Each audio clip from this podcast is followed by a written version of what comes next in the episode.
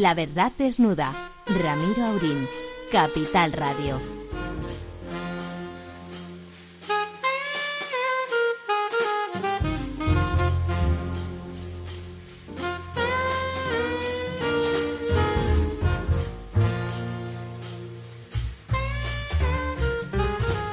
Muy buenas noches, amigas y amigos.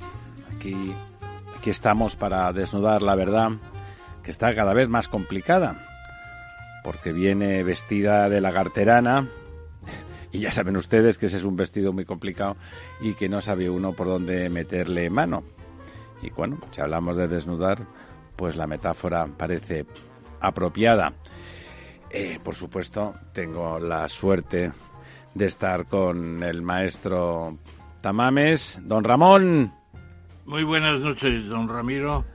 Y como decía la madre de Dumbo cuando llegaba... Perdón que iba a decir usted la madre superiora. No, la madre de Dumbo cuando llegaba a saludar a las elefantas ya mayores todas. Unas brujas, por cierto, unas brujas. Traigo la trompa llena de noticias.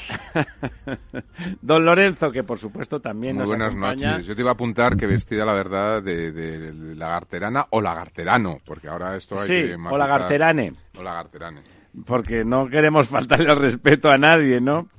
Oiga, ¿qué, qué, esto de la falta de sentido del humor y de la hipercorrección política, eso es una cosa espantosísima, ¿eh? Bueno, son los tiempos que nos han tocado vivir, ¿no? ¡Qué aburrimiento! ¿qué ayer estuve en la en la Real Academia de Ciencias Morales y Políticas y estuvo en la sesión también el director de la Real Academia Española y le preguntamos Santiago Santiago Muñoz Machado sí y yo le en cierto modo le di la enhorabuena por esa resistencia a los cambios. A la tontería. A, los cambios, yo creo que es una histeria lingüística la que tiene. Bueno, ese es populismo directamente. Déjenme, déjenme que, nos venimos arriba y tenemos al otro lado del teléfono, al otro lado del Atlántico. del Atlántico, de ese cable submarino, tenemos a nuestro super don Argimino Barros. Argimino. Hola, ¿qué tal, don Ramiro y compañía? ¿Qué tal? Le oigo como, como, buenas, como buenas diría, tardes, noches. como diría mi madre, parece mentira, se le oye perfectamente. parece que esté con nosotros. Y en cambio, hoy, ¿qué está durmiendo, don Constantín? A punto, a punto. Está, Está... a punto. Hoy no se le oye reclamar a su papi. Y vamos, siempre me hace, me hace ilusión. Creo que, que, está usted seguro más lúcido y más presente en el mundo desde que disfruta del afecto infinito de su vástago. Bueno, eh, ¿qué pasa con los chinos y con los americanos? Oiga, estoy aburrido ya de, no saber si hay guerra comercial, si hay incesto comercial, si hay divorcio comercial. ¿Qué, qué, qué, qué le parece a usted que hay? Bueno, pues me parece a mí que todavía es pronto para decirlo, porque como no, no me diga semana... eso, por favor. Sí. No, porque hace una semana decíamos que la parte más, eh, digamos, nubosa o más complicada o menos transparente de, ese, de esa tregua comercial, el acuerdo comercial de fase 1 entre Estados Unidos y China, eran los mecanismos de, de aplicación.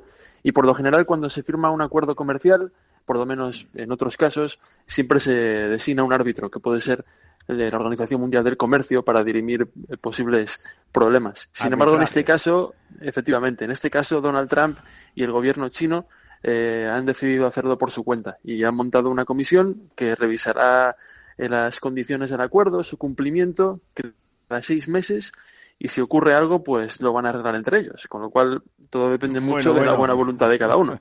Así que, porque aparte China ya prometió en el pasado hacer ajustes también en sus políticas comerciales y al final parece que no hizo nada. Así que veremos cómo, cómo se comporta esta vez. Claro, eso, eso es que me, me estaba imaginando que los clásicos entre Madrid y Barcelona, Barcelona y Madrid, en lugar de tener un árbitro, bueno, más o menos neutral, con todas las críticas que se quieran hacer al árbitro, pero más o menos neutral, se hiciera una comisión de parte de los dos y a ver quién se ponía de acuerdo en lo que era fuera de juego y no, cuando era penalti y no, bueno, no parece, no parece muy fácil. A usted, don Ramón, eso que nos comenta Argimino, ¿qué le parece? Bueno, yo creo que se van a entender eh, yo oí el telediario, no me acuerdo si el, esta mañana por, la, por el teléfono móvil. Ah, sí, lo vi esta noche, lo vi esta noche el telediario y dijo y dijo Trump, we love each other. nos amamos, refiriéndose a, a, cada uno de entre nosotros. Refiriéndose a Jinping.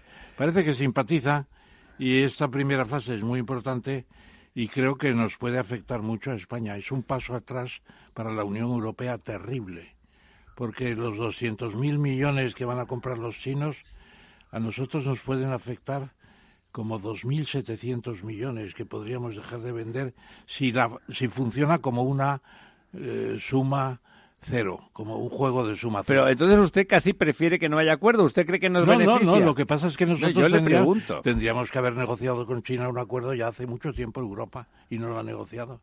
Esa es la pena. Pero figura que nosotros no tenemos problemas, ¿no? No, no, hay muchos problemas porque van a rebajar los aranceles y además hay un compromiso de compra por China de 200.000 millones, de los cuales 50.000 agrícolas. Y claro, pues eso afecta, para empezar, a dos productos, la carne de porcino y el cobre, y todos los bienes de equipo que llevan mucho cobre. Claro, pues puede ser dañino, no inmediato, ni además el juego de suma cero no, no funciona perfectamente tampoco. Hay relaciones comerciales que se respetan. España tendrá que reaccionar vendiendo más barato, etcétera, etcétera. Claro, porque ellos no van a tener arancel. ¿A usted, don Argimino, le parece que la, posición negociadora, o bueno, vamos a llamarle negociadora de Trump en el último momento diciendo que ama profundamente al presidente chino, me tiene que ver con evitar que Europa interfiera como tercero en discordia ofreciendo sus productos y sustituyendo de alguna forma a los americanos? Puede ser un factor, porque Estados Unidos con Trump, eh, y esto es algo también nuevo, eh, ve a Europa como un rival comercial, más que como un aliado. Y de hecho ahora lo preocupante para Europa ya no solamente son las posibles consecuencias, como anunciaba el profesor Tamame, sino también que ahora Trump está libre, digamos, para eh, ponerse a negociar o a presionar con aranceles a la Unión Europea.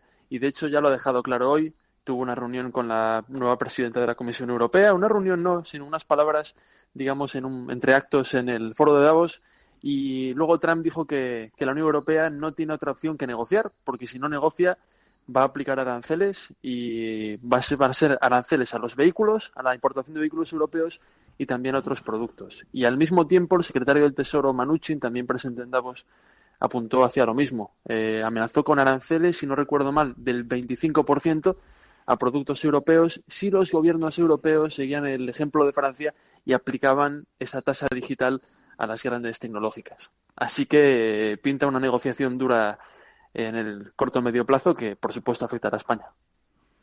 Bueno, y por otro lado, Argimino, eh, ¿qué tenemos de ese impeachment? ¿no? Eh, estamos, es decir, eh, paralelamente, junto a esa guerra comercial y ese posicionamiento en Davos, y bueno, la verdad es que yo apuntándome un poco por seguir con el tema de la guerra comercial, el problema que en estos momentos tiene Donald Trump es que la estrategia ya se le conoce, ya se la ha visto mucho el primero, ¿no? De cómo actúa. Doy un barrotazo, luego digo que te quiero. Sí, por lo tanto, bueno, vamos a ver cómo se efectúa esa gestión, pero bueno, él tiene la amenaza, se está hablando de, de, de bueno, de iba, iba a decir transfugismo, pero de, números de combinaciones de algunos senadores republicanos que pueden apoyar para tener esa mayoría simple necesaria para solicitar, solicitar testigos en el proceso de impeachment y nuevas pruebas, etcétera.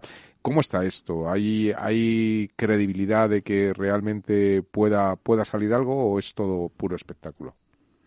Yo creo que sobre todo espectáculo. Hay algunas senadoras, Susan Collins, eh, alguno por ahí que sí que quiere un poco guardar eh, una imagen un poco más moderada. Mitt Romney, eh, que viene de Utah, y en Utah el balance político es un poco diferente. Donald Trump no es tan absolutamente popular y los eh, republicanos de Utah no están tan atados como los republicanos de otros estados para defender a Trump, porque se ha visto en las elecciones que cuando un republicano se opone al presidente y el presidente le da un guantazo vía Twitter, este republicano pues pierde cientos de miles de votos y luego no es reelegido. Con lo cual Donald Trump tiene un, dominio del Partido Republicano absoluto. Y de hecho su ¿eh? estrategia, sí, sí, y de hecho su estrategia en el impeachment es que él domina el partido y que, poca gente, no hay ningún verso suelto, si acaso alguno, pero no, una cosa es permitir llamar a un testigo o alguna prueba nueva, algún documento, y otra cosa es. Pero ahí, Argimino, la, la impresión que hay hoy, después del segundo día del impeachment, eh, que todavía no se han puesto de acuerdo en el procedimiento definitivo, etcétera, pero lo que sí parece es que van a dar una idea de que la corrupción de, de Trump es total, en todos los aspectos, no solamente en el tema de los ucranianos, ahora ya no sé por qué dicen ucranios, hemos dicho siempre ucranianos, los ucranianos con el Zelensky, que es el presidente del gobierno, y luego están ya también ahí husmeando los pagos fiscales del propio presidente y toda una serie de, de corrupciones. Yo creo que Nancy Pelosi debe tener unas cartas guardadas en la manga del... Pero, don Ramón, si el Senado no apoya, ya puede tener. Es más, parece cada vez más claro que lo de Ucrania fue tal cual se cuenta, ¿no? Presiones impropias y pero... desleales. Pero si los, los republicanos no aceptan el no, y que hace falta una mayoría cualificada. No, pero le pueden herir, le pueden herir bastante. Hombre, lo que pasa es que al ciudadano medio norteamericano, sobre todo desde las, los estados del norte, centro, norte, que son los rogue states, los que están oxidados, que están con industrias anticuadas, etcétera, los blancos que, que, que, tenían ingresos muy bajos, que son los que han votado en gran medida a Trump, el que llegue tanta corrupción con el presidente encima del pastel, yo creo que le puede dañar en las elecciones. ¿Está usted de acuerdo, don Argemino? Yo creo que no, porque Donald Trump, vamos a ver, el número de corruptelas o de presuntas corruptelas que conocemos a día de hoy eh, es enorme. Y aparte, la causa demócrata, apoyada por muchos medios eh, de masas como The New York Times o The Washington Post, eh, ya se desgastó mucho con, con, la cuestión de la presunta conspiración con Rusia, que al final, bueno, hay mucho matiz, pero al final el investigador especial dijo que no había habido dicha connivencia, que está absolutamente probado, y esto como que desacreditó un poco la, la causa. Y aparte ahora los que lideran el impeachment, como el congresista eh, representante de California, Adam Schiff, fue el que lideró también la investigación de, la presunta trama con Rusia. Con lo cual está muy desgastado ese aparato demócrata eh, progresista para hacer mella en, los votantes. Y además, eh, pruebas hay muchas. Si es que hace una semana la persona encargada de poner en contacto a Rudy Giuliani, que fue el encargado de presionar al gobierno de Ucrania para que investigase a Joe Biden, la persona que hizo de mediador, Lev Parnas, que es un inversor eh, ucraniano-americano que vive en Florida, apareció por todas las televisiones, CNN, MSNBC, por los diarios de New York Times, diciendo que Donald Trump estaba al corriente desde el principio, que seguía órdenes, etcétera, etcétera. Es decir, mucha gente implicada ha cantado, no solamente informadores anónimos. Pero esto no, no, no hace mella. Es decir, estamos en un país absolutamente polarizado, dividido, y aquí hay personas dispuestas a morir antes que reconocer que, que su héroe se equivocó o que, o que, su, que hizo trampa, ¿no? Y además Argemino, quizá más que el tener 52 eh, senadores o 51 por lo menos, ¿no? Más de la mitad. Los tiene a favor y naturalmente además se necesitaría los dos tercios, o sea que no ni por bueno, Es un poco lo que pasa en España, ¿no? Juliganismo político. en pero lo importante es que no hay ningún candidato demócrata verdaderamente a la altura y con el carácter como para poder derrotar a Trump. Eh, la señora Warren, Sanders, Biden, ¿qué pintan esos frente a Trump? Se los come, se los come con patatas en una tarde. ¿Está usted de acuerdo con eso, don, don Arquimino? Sí, es una de las razones. De Pero Bloomberg ahora parece que también. Bloomberg, Bloomberg es Exactamente. mejor, quizá. De hecho, de hecho, Anthony Scaramucci, que fue el director de comunicación de Donald Trump durante 10 días. bueno, qué récord. Sí, y que ahora es un anti-Trump eh, irredento, ha dicho que la persona con. Bueno, da igual un poco lo que diga este señor, porque yo creo que tiene una credibilidad un poco horadada. Pero bueno, ha dicho hoy que, que, el único que tiene posibilidades de vencer a Trump es Michael Bloomberg.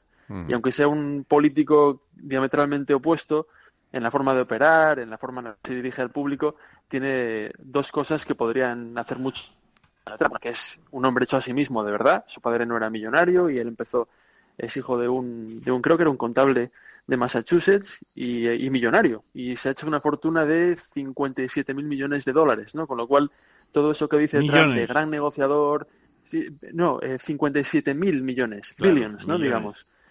Es el octavo más rico del mundo, creo, o el noveno. Eh, sí, pues todo eso que dice Trump de ser, soy el gran negociador, el hombre que se hizo a sí mismo, el millonario, tal, eso Bloomberg lo, lo supera ampliamente. Y lo segundo, lo segundo, Argemino. Si lo sabe manejar, lo supera. Lo segundo que yo creo que es más importante, lo segundo que ibas a decir, dices son dos factores. Uno, el que es un hombre hecho a sí mismo. Lo segundo. Que es un millonario. No, lo segundo que es un, que es un millonario. Ah, no, pues entonces hay un tercero. y es que maneja, maneja una red de medios muy potente. También, los Bloomberg, claro. El router es, es una agencia eh, un, imperio, que es el imperio que, que, está... Mediático también. Sí, sí, efectivamente, tremendo, ¿no? Bueno, son las 10 y casi 21 minutos de la noche, hora madrileña. ¿Qué hora tiene usted ahí eh, en Nueva York, don Argimino? Las 4 y 21.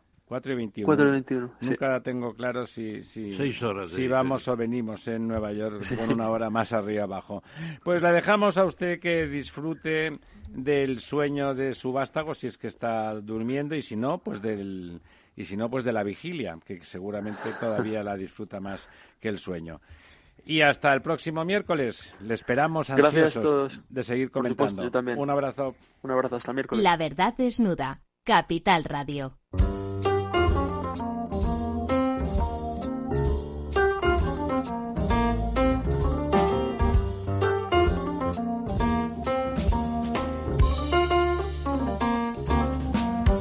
Bueno, aquí estamos de vuelta. La verdad es que tenemos unos líderes mundiales que están que se empeñan en no dejar en excesivo mal lugar a los nuestros, a nuestros lamentables líderes nacionales, porque ya ven ustedes, no sabe uno si al final el líder chino, usted que es tan chinófilo, don Ramón, ¿qué le parece el, el presidente Li Qing? Xi Jinping. Xi Jinping. Al revés, sí. Bueno, ya sabe usted que... ¿A usted le parece un líder sólido, un líder eh, de una pieza? Yo le, tenía caracterizado, pero cuando le conocí eh, el año pasado en la cena de gala que le ofreció el rey, que me lo presentó el rey, y estuve hablando con Xi Jinping un cuarto de hora con un intérprete, con un intérprete eh, chino de español. Usted de mandarín todavía no va bien, ¿no? No, lo domino, no lo domino Tengo algunos fallos. Y entonces se puede decir que a mí me reconfirmó lo que pensaba. A mí me parece una parachic. Una parachic en el sentido de que realmente... Un hombre del partido. ¿no? Un hombre del partido 100%. Y ya veremos a ver lo que dice Enrique Fanjul cuando venga ahora, que es un especialista en China. Pero me parece que podría caer un día. Podría caer porque... Hombre, lo dice usted como que ahora parece que va a ser infinito. Algún no, día no, no, no, pero yo le pregunté eso que dicen de que usted va a ser vitalicio y se echó a reír. Me dijo, no, vitalicio no. Y digo, ¿y cuánto va a durar? Dice, 25 años. Dijo, no, dijo lo que sea necesario. claro, está en el Politburo, que son siete. Y claro, el Politburo, pues aunque él tenga mayoría en el Politburo también, pues puede haber en algún momento una, una, un repaso de lo que está pasando en China y quizá desmontar al propio, eh, al propio Xi Jinping, ¿no? Eso es lo que puede suceder porque eh, ha sucedido otras veces, ¿no? Entonces, eh, ¿se, ¿se, entiende bien con, con Trump? Pues claro que se entiende bien porque es la prosperidad de China. El objetivo que tiene ahora el Partido Comunista de China es que el país sea próspero, haya, si no empleo casi, y que no piensen en política, que la política se la dejen al partido, que además el partido son 87 millones de personas. Y los 87 millones de personas son el equivalente a un 7% de la población. Es una, una democracia censitaria, es decir, hay un censo de votantes que tienen el privilegio de votar, como sucedía con Cánovas del Castillo, que votaba el 10% de la gente, los que estaban en el censo de contribuyentes. Aquí votan, de hecho, los que están en el Partido Comunista. Una especie de censo, de, más que de contribuyentes, de detrayentes. No, de, de, nómina del partido, de nómina del partido. Pero yo le preguntaba, a nivel del, del, perfil del personaje, antropológicamente, delante del lamentable Trump, del no menos lamentable Boris Johnson, no digamos de nuestros políticos locales, que ya no son ni lamentables ni políticos, ¿le parece que el perfil del presidente chino es antropológicamente el de un líder sólido que realmente No. se, se preocupa por el pueblo. Él, Tampoco, él no, tampoco. él no es un es un líder carismático, no tiene nada de burócrata. carismático. Es un hombre de gesto entre ácido y serio que no tiene esa cosa de la del, del carisma. Por ejemplo, Mao fue un gran orador y y Chu Enlai decía Kissinger cuando le conoció dice es uno de los hombres más fascinantes que he visto en mi vida porque era un hombre que hablaba tranquilo, bien, era la, la contrapartida de Mao. En cierto modo Mao resistió porque estaba a su lado Chu Enlai, si no se lo habría llevado el viento, el viento del este, en mi opinión. Pero en fin, ya tenemos también. aquí- Déjeme, exacto, déjeme que presente que ya ha llegado nuestro invitado de hoy, don Enrique Fanjul. Don Enrique, muchas gracias, muchas gracias por estar con nosotros. Y aunque vamos a hablar, vamos a hablar un poquito ahora, antes de entrar en el tema chino a fondo, de política nacional, eh, le ruego que, como estamos hablando ocasionalmente de, de China y de su líder actual, le traslado la misma pregunta que le hacía a don Ramón. ¿Qué perfil, qué perfil de líder antropológico le ve en, este momento de, de falta de liderazgo mundial real, de liderazgo en el sentido de tener una idea de lo que debe de ser el planeta, de, de lo que Ortega decía, ¿quién manda con razón? ¿no? Eso que no hay ahora, no hay nadie que mande con razón, con autoritas, no porque tiene la fuerza de los misiles simplemente. ¿Cómo, cómo ve usted que es un especialista eh, bueno, un especialista contrastado en la cuestión sinológica, eh, a, ese, a ese líder. Bueno, en primer lugar, encantado de estar aquí. Muchas gracias por, por invitarme. Eh, yo diría, en relación con, con esta cuestión, mm, se podrían decir muchas cosas, pero diría fundamentalmente dos, ¿no? Uno, yo creo que, que Xi Jinping entronca, con, como en general el régimen del Partido Comunista Chino, ¿no? Entronca con las tradiciones culturales y milenarias de China, ¿no? Es decir, existe una conexión, una vinculación muy fuerte entre el régimen comunista chino y lo que ha sido eh, el régimen político en China durante, durante siglos, ¿no? Es Y- interesante ese punto de vista. Yo, yo diría que desde Europa y desde España en particular, es- eso, el hecho de que el Partido Comunista entronque perfectamente con la gran tradición china es como Bueno, mínimo bueno, pero atractivo y sorprendente. ¿no? Ahora, eh, no con Mao. Eh, se está refiriendo fundamentalmente al confucianismo. Sí, El al confucianismo. ¿Está usted de acuerdo con don Ramón en que Mao no representaba esa misma corriente? No, no, estoy de acuerdo con, con Ramón Tamames, ¿no? Que eh, Mao, de hecho, lanzó campañas muy fuertes contra el confucianismo, ¿no? Es decir, en, en contra del confucianismo y él, bueno, pues quería acelerar la revolución, la lucha de clases, etcétera, ¿no? Pero yo diría que, que, que hoy en día, desde luego, es decir, bueno, pues, es decir, eh, Xi Jinping, digamos que de alguna manera se puede establecer un cierto paralelismo entre Xi Jinping y lo que han sido en el pasado los emperadores en China, ¿no? Es decir, el gran líder supremo del país, etcétera, ¿no? Y respecto a la segunda cuestión planteada, yo tengo la impresión de que Xi Jinping sí que tiene una idea muy clara de qué es lo que quiere y lo que quiere para China, ¿no? Es decir, eh, yo creo que, bueno, supongo que vamos a hablar luego, no me voy a extender ahora porque supongo que vamos a hablar luego después de esto, ¿no? Am largo y tendido, sí. Pero yo creo que él sí que tiene una idea de en cuanto de lo que quiere en cuanto a economía, en convertir a China en una gran potencia económica, convertirla, que ya la está convirtiendo y está teniendo éxito en eso, ¿no? En líder tecnológico, en un líder tecnológico eh, en el mundo, ¿no? Contradiciendo de alguna manera las teorías clásicas políticas de que los regímenes autoritarios pues ahogan la innovación, que en los regímenes autoritarios la innovación, digamos, no puede florecer, no puede desarrollarse. China un poco, digamos, ha puesto en contradicción esa, esa teoría que en la ciencia política estaba muy extendida, ¿no? Y yo creo que Xi Jinping quiere convertir a China, yo creo que tiene un- un- unas ideas relativamente claras, ¿no? En cuanto a convertirlo en, en- en- una primera potencia mundial, en una primera potencia mundial económica, también política, también militar, aunque eso le va a llevar bastante tiempo, bastante más tiempo de, yo creo, que del que se dice, y bastantes recursos. Si quieren, vamos a hacer una cosa, si os parece. Ya que hemos empezado a hablar de China, vamos a seguir con ello sin prejuicio y cambiamos el orden un poco de los factores y hablamos después de la política nacional a la, a la que también invitamos, conversación a la que también invitamos a don Enrique. Pero me parece que merece la pena continuar con la conversación iniciada al respecto de China.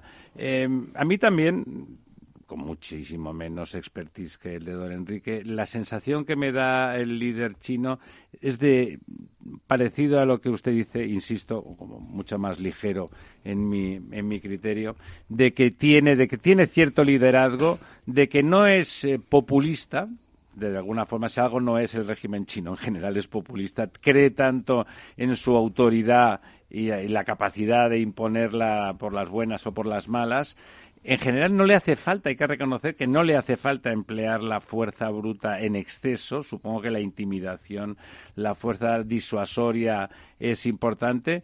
Y eso que decía usted muy interesante de que eh, la suposición de que los regímenes autoritarios no generan la creatividad, queda sustituido porque sí que han introducido la competencia, sí que han introducido formas de capitalismo más o menos avanzado y ahí dentro sí que se produce la creatividad de la competencia, ¿no? Don Ramón pone cara de que quiere decir algo. No, hombre, yo creo que la cosa es más compleja que todo eso.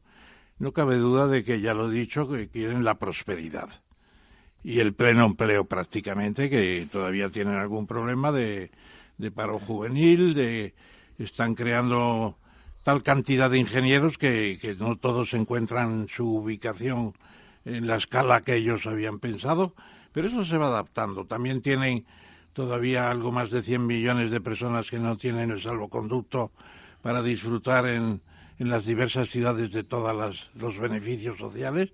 Eso es un problema que se va limando poco a poco. Pero sobre todo, a mí me parece que el partido ya no es comunista porque además las fuerzas de producción en términos laborales ya están en su mayor parte en empresas privadas o que funcionan como privadas. Sobre todo lo segundo, ¿no, don Ramón y don Enrique? Es un 20% lo que funciona como privado, pero en total es más ya. Y además, las sociedades estatales están en condiciones lamentables muchas y no se acaban de decidir a desmontarlas.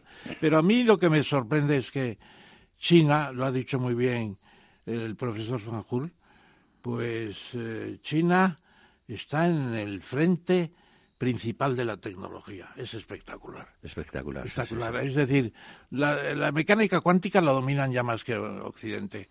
La, la, la, exploración espacial va a ser espectacular. Este, este año tendrán seguramente una base permanente en la Luna.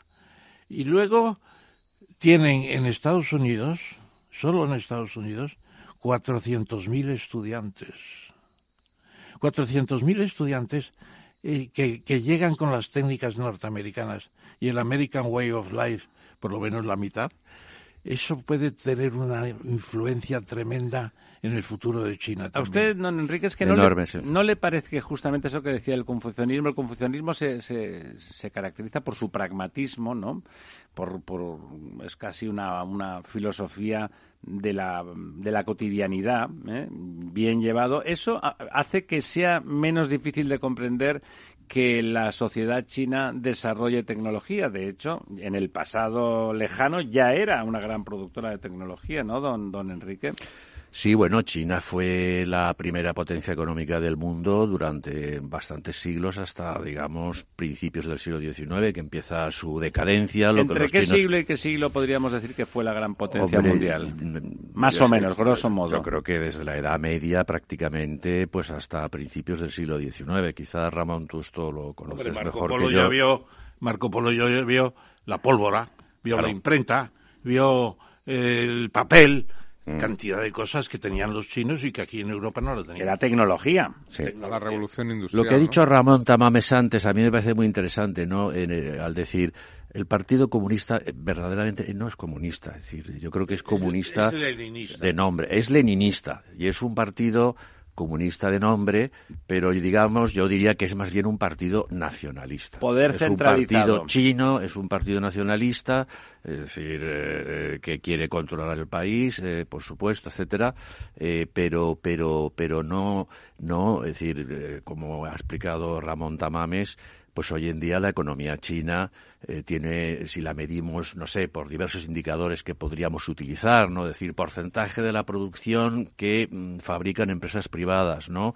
O porcentaje de la producción que se comercializa a precios libres, etcétera. Bueno, pues la economía china es mayoritariamente privada, aunque sigue teniendo un peso del sector estatal. O sea, eh, más que del es muy fuerte. 50% de la economía en China se produce Sí. a través de particulares Sí, sí, sí. y con libertad de comercio y de creación. y Eh, de- bueno, relativamente sí. Es decir, eh, eh, ahí también el concepto de empresa privada en China hay que matizarlo, ¿no? Es decir, las empresas privadas en Matícelo China. usted, por favor. Intento, intento matizarlo. Las empresas privadas chinas, se habla a veces Huawei, que ellos dicen, no, somos una empresa privada, etcétera. tal. Yo creo que todo el mundo que conoce China, que conoce cómo funciona el sistema político, sabe que las empresas privadas siguen las instrucciones del gobierno. Y, si el gobierno le dice a una empresa, por muy privada que sea, eh, tú no puedes comprar de Estados Unidos o no puedes comprar de España, tal, no esa empresa privada lo, es decir, cumple con esas instrucciones Al a 100%. rajatabla, sí. Claro, De y- están las células del partido en todas partes. Claro, que es impresionante, claro. Bueno, se llama En- control y comisariado político, ¿no? O sea, falta de libertad, ¿no? Sí, sí, sí, efectivamente. Las células del partido están hasta las empresas extranjeras con capital extranjero han obligado a que haya organización del Partido Comunista, etcétera, ¿no?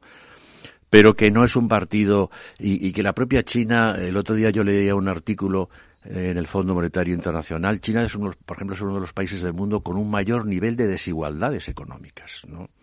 Es decir, ¿cómo se reconcilia eso, digamos, con la idea de ser un país socialista o comunista, no?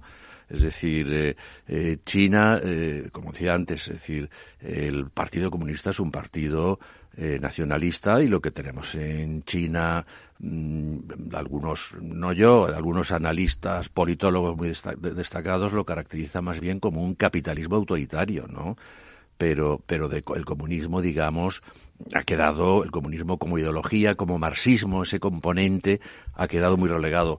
Eh, Ramón Tamames hablaba de, de, efectivamente de, del leninismo. Bueno, hay un Lucian Pai, que es un, un sinólogo eh, muy importante que ha habido sobre China. Él acuñó el término de confucianismo-leninismo para designar este sistema político que, que impera eh, eh, en, En, China. la línea ¿no? de lo que usted decía antes. Exacto, ¿no? es decir, él, él dice un poco, eh, su teoría expuesta de una manera un poquito simplificada, es los comunistas chinos tomaron del, eh, del marxismo-leninismo, tomaron fundamentalmente el segundo componente, el leninismo.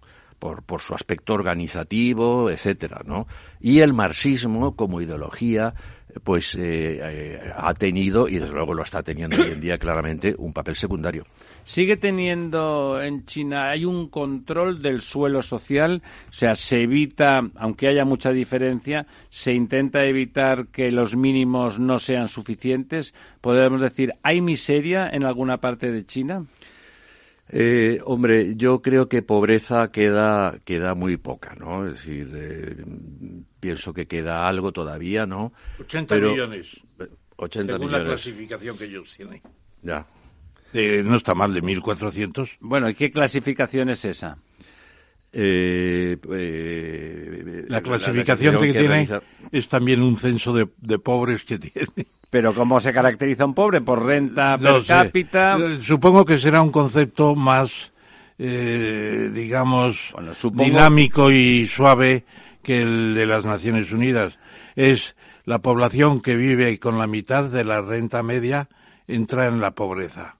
De la, meta, de la, de renta Usted media. que conoce ampliamente China, también físicamente, esa percepción uno cuando conoce un país. Esas las tiene- Naciones Unidas en Por China. eso digo, tiene esa percepción. ¿Usted tiene la percepción de que hay pobres de solemnidad, gente que tiene problemas con la subsistencia?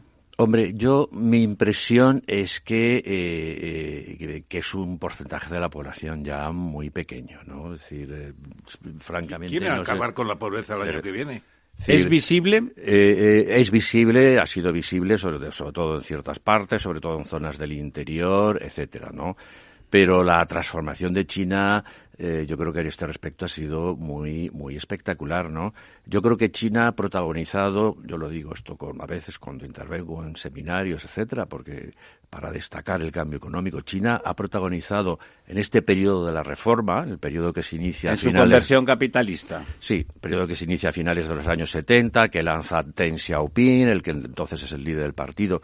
China ha protagonizado lo que podemos considerar la mayor revolución económica de la historia de la humanidad en el sentido de que no se conoce un proceso en la historia de la humanidad por el cual un colectivo tan grande de población, un volumen tan elevado de población, haya experimentado un cambio tan intenso en sus condiciones económicas, en sus condiciones materiales de vida, en un periodo tan corto. Es el 20% de la población mundial. Hay que tener en cuenta que China ha estado creciendo durante cerca de 40 años a una tasa, media anual del 10%, ¿no? Es, una tasa muy impresionante, ¿no? Claro, y ahí está el artífice, en cierto modo, eh, al final es el pueblo chino, indudablemente el que ha trabajado y el que ha creado tanta riqueza, pero es Deng Xiaoping. A los cuatro años de morir Mao, que era el comunismo de la pobreza, la igualdad de la pobreza, pues Deng Xiaoping dice vamos a poner en marcha las fuerzas productivas. El tradicional pragmatismo chino. las, no, las cuatro, las cuatro modernizaciones. La agricultura libre, sin las comunas. La industria con iniciativa propia. Eh, la defensa con un ejército sofisticado. Y la cuarta, la tecnología. Es un enamorado de la tecnología, era Deng Xiaoping. Y claro, ahora las metas, ¿cuáles son?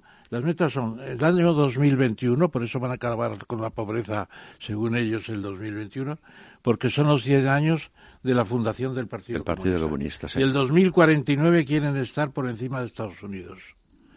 Ya en renta per cápita va a ser muy difícil. Son muchos, sí. Pero pueden tener el doble de la renta nacional de Estados Unidos. Déjeme que le dé la palabra a don Lorenzo, que le tengo aquí Perdón, que es el centenario de la fundación de la República Popular por Mao Zedong el 1 de octubre de 1949. Sí, a mí me gustaría preguntar a nuestro invitado, eh, aunque evidentemente lo más importante o relevante se está hablando por el tema económico, por otra parte que tiene más que ver con la geopolítica.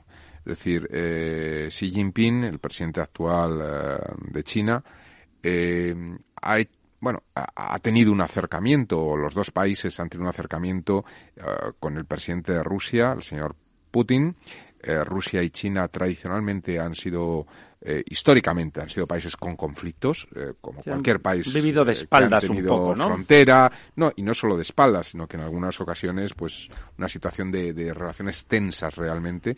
Esto parece que se, se, se, ha diluido. aplanado, diluido, efectivamente. Pero también da la sensación de que dentro del esquema de, de visión global del mundo de Xi Jinping, no, no, no entra tanto esa figura, como sí representa Putin, de tomar una posición relevante en el terreno internacional. Es decir, estamos viviendo conflictos más allá de sus fronteras, donde aparece enseguida Rusia, eh, quiere tener un papel protagonista junto con los Estados Unidos, incluso aparecen algunos países como el Reino Unido, etcétera, pero China queda un poco relegado. Es decir, eh, un poco da la sensación de no, no, no, tengo mi zona de influencia, no me la toquéis, jugar a lo que queráis, que yo ya me dedico a temas más económicos. Claro, esto en un, en un país que ya hoy es la segunda potencia económica del mundo, que por población, como decías, es el país más grande del mundo y que efectivamente puede ser la primera potencia económica del mundo en relativamente poco tiempo, eh, da la sensación de que, de que uno esperaría algo más, ¿no? De, esta, de esta posición en términos más de poder político más allá que de poder económico. Bueno, yo mi impresión es que Xi Jinping está impulsando una presencia exterior de China mucho más fuerte, ¿no? Más allá de lo económico. Sí, más allá de lo económico, ¿no? Eh, yo creo que, vamos a ver, yo creo que Xi Jinping es una persona eh, muy importante. Es decir, con esto que quiero decir, quiero decir que, que, hay una diferencia muy grande entre Xi Jinping y los anteriores secretarios generales del partido que ha habido en los últimos 20, 25 años, ¿no? Es decir, eh, y yo creo que con Xi Jinping verdaderamente se ha inaugurado una nueva etapa en la evolución de la República Popular China. Creo que no es exagerado decir eso. Creo que hay una primera etapa que sería la maoísta, que tuvo a, su vez diferentes subetapas, el gran salto adelante, sobre todo la revolución cultural, ¿no? Creo que luego viene la etapa de la reforma, impulsada por, por Deng Xiaoping, ¿no? Y yo creo que Xi Jinping ha, iniciado una nueva etapa en la evolución de la República Popular China, que yo creo que tiene tres características principales. Una, creo que hay una clara involución política, en la evolución política, en el marco de libertades, de derechos humanos, etcétera. China estaba evolucionando antes lentamente, pero eh, avanzando pues hacia un marco de mayores libertades, de mejor, mejora los derechos humanos, etcétera, ¿no? En segundo lugar, eh, la etapa de Xi Jinping se caracteriza por la transformación económica. No me voy a, entrar ahora a ello, pues precisamente, bueno, pues pasar de un modelo eh, que estaba basado antes en la inversión, en la exportación, en la industria, pues pasar a un modelo más basado en los servicios, en el consumo, etcétera. Más moderno. Y en tercer lugar, una política exterior mucho más asertiva, ¿no?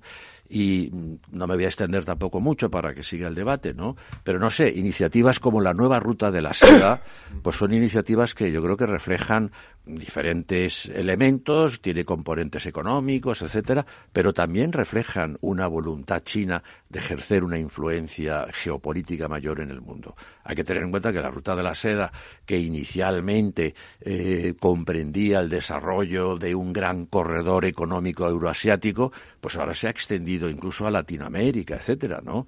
que China la sensación de que China que su sistema económico se ha basado básicamente, su esquema de crecimiento se ha basado en la inversión y que el intento de trasladarlo al consumo ha fracasado y que necesita seguir inyectando inversión y que la ruta de la seda entraría más de este principio de mantener esos estándares o niveles de inversión?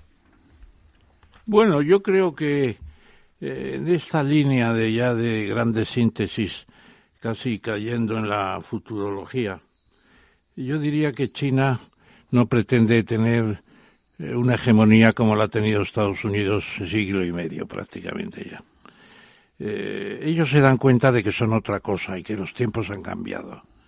Eh, Estados Unidos en 1874 tiene ya un PIB mayor que el Reino Unido y es una primera potencia de hecho. Y empieza a ser un imperio con los restos del imperio español, Cuba, Filipinas, Puerto Rico, la Micronesia, Medio Pacífico, etcétera. Y a partir de ahí, ya en la Primera Guerra Mundial se convierte en, en la hegemonía casi total y en la Segunda absolutamente. Y ellos quieren un segundo siglo americano, pero el segundo siglo americano es muy difícil. Y los politólogos de Harvard, como sobre todo Graham Allison, escribe un libro que dice China, Estados Unidos, casi el título es Condenados a la guerra. Mm. Claro, y dice que las posibilidades de guerra existen como existían en los tiempos de la Belle Époque, que la gente decía, no, estamos muy bien en Europa, no pasa nada. Y hay un estudio de un tal Crowe, el, el digamos, el memorando Crowe, que lo dirige al primer ministro de Inglaterra, y le dice va a haber una guerra entre el imperio británico y el imperio alemán. Y se produjo, claro. Lo de Sarajevo fue la chispa pero estaba planeándose la guerra. Y aquí las dos potencias están con una carretera, carrera armamentista en estos momentos espantosa. Pero están muy separados físicamente, ¿no? Mientras que Alemania e pero precisamente, eran vecinos, Pero precisamente eh, ellos dicen, Hu Jintao, el anterior presidente que tenía otro semblante, decía, el Pacífico es suficientemente grande para que quepamos todos. Bueno, pues ya no se me dice eso. Mm. Ya los tres mares de China en el Pacífico, el mar amarillo, el mar de la China oriental y el mar de la China meridional, son mares territoriales, sobre todo el más abajo de todo, que es el mayor y más discutido.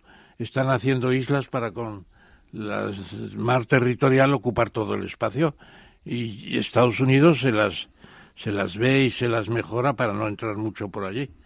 Bueno, Y luego en el Pacífico dicen, bueno, Hawái es la divisoria de momento. Eh, ustedes tienen de Hawái a la costa californiana y lo demás es ya China. Y luego la potencia mm, tecnológica y Graham Allison y otros dicen esto, que puede haber una guerra.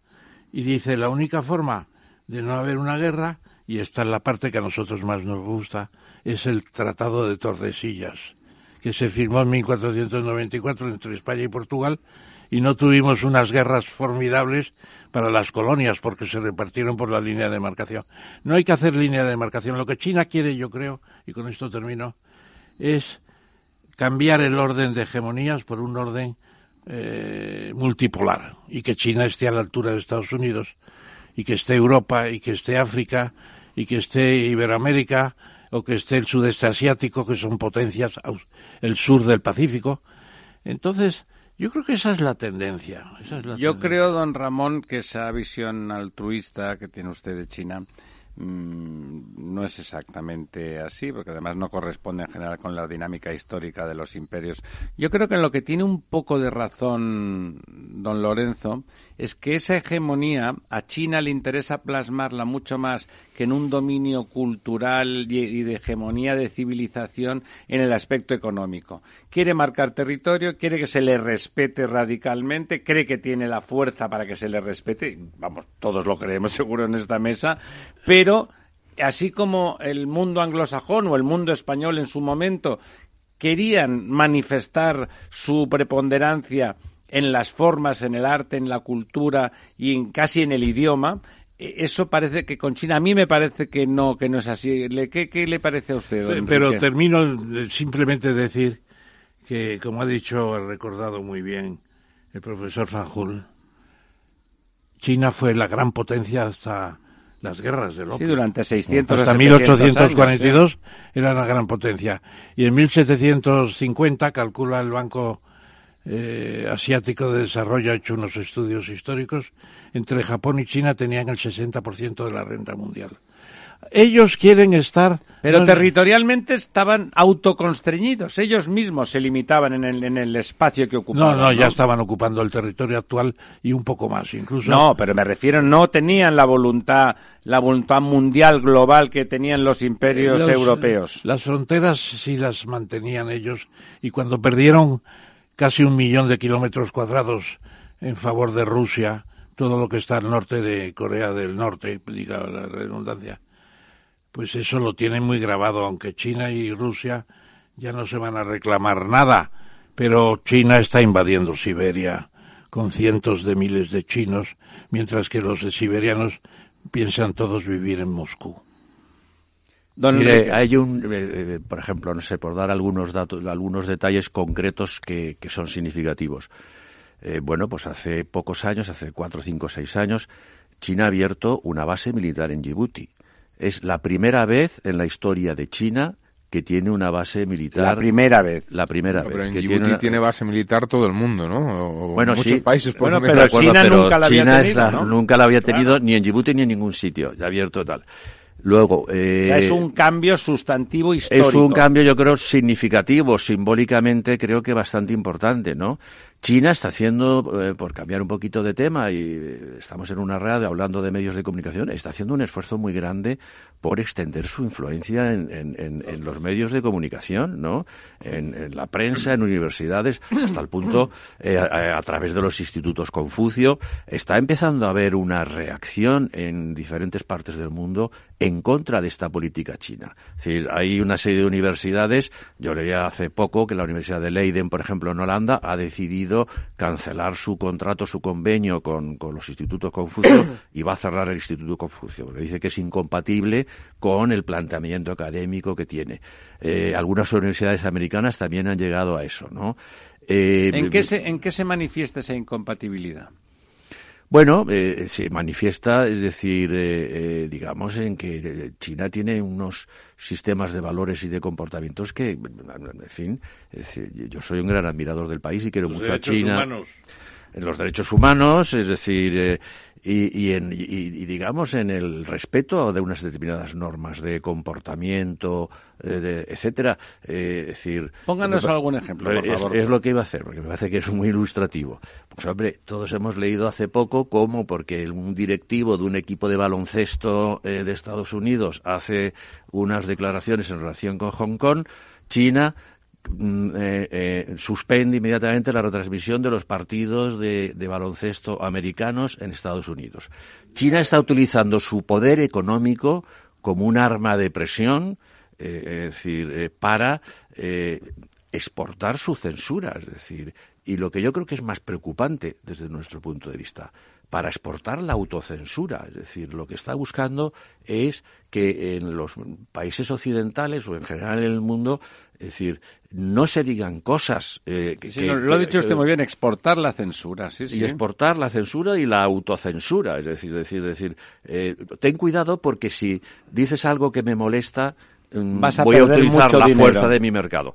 Ha habido algo que ha pasado hace muy poquito, que quizás menos conocido, ha tenido menos trascendencia, pero a mí me ha parecido muy espectacular, que es que Mesut Özil, el famoso jugador de fútbol que estuvo en el Madrid y que ahora juega en el Arsenal, alemán, sí. turco-alemán, él hizo unas alusiones a Xinjiang y China reaccionó también cancelando la retransmisión de los partidos del Arsenal en, en, China. Y China, que siempre ha defendido uno de sus principios fundamentales, es el de no injerencia, de no injerencia, ¿no?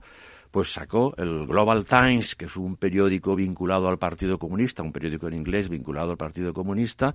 Recuerdo haber leído yo un tuit que me dejó un poco sorprendido, diciendo que el Arsenal tenía que despedir ahora en el mercado de invierno a Mesut Özil.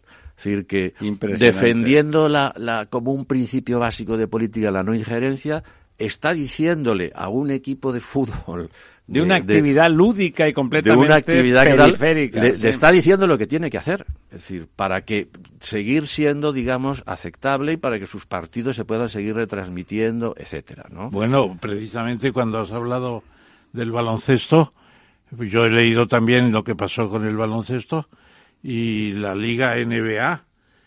500 millones de chinos la ven regularmente. Y yo cuando hicieron, tomaron esa medida de cortar las retransmisiones, dije, están metiendo la pata. Pero su, seguramente ya no, han, ya, ya no está tan cerrado, lo han vuelto a abrir. Y lo cierto es que en China, como ha dicho también Fanjul, eh, es muy importante eso de no nos metamos en los líos ajenos. Eso era antes, ¿no? No, no, no, y ahora, y en los últimos diez años. No han ido a Afganistán para nada no han ido a Irak para nada. No ha ido, a, no ha defendido ni poco ni mucho a Irán. Y, y, en la guerra del Yemen no se les ha visto ni se les espera. Ni están en Libia, ni están en los problemas de Egipto. ¿Qué bueno, pasa? Eso era a lo que yo me refería. No, exactamente. Es, es fantástico, es fantástico. La no injerencia. Bueno, lo, dice. lo de fantástico depende de. No, es del importantísimo. problema. Y lo que hacen es aceptar los eh, falta de derechos humanos en repúblicas de la África Negra. ¿Por qué? Pues porque no les no interesa. tienen autoritas para no, meterse. No en les eso, interesa, ¿no? es que está, los negros están haciendo lo mismo que los blancos de China, o los amarillos. Eh, no hay derechos humanos en, en China y se han encontrado con el grano de Hong Kong. Porque claro, en Hong Kong son chinos, aunque hablen en cantonés y no hablen en mandarín, son chinos y además demócratas y están luchando por la democracia. Y de Taiwán, ¿eh? Y Taiwán porque, y la, otro grano. Yo creo que Taiwán peor, ¿verdad? Con la de, nueva presidenta. Yo creo que lo de Hong Kong, como, como, como ha dicho Ramón Tamames, es un tema muy importante y ahí le ha surgido a China un problema muy gordo. Pero es que una derivada de, del problema de Hong Kong es el impacto que ha tenido en Taiwán, ¿no?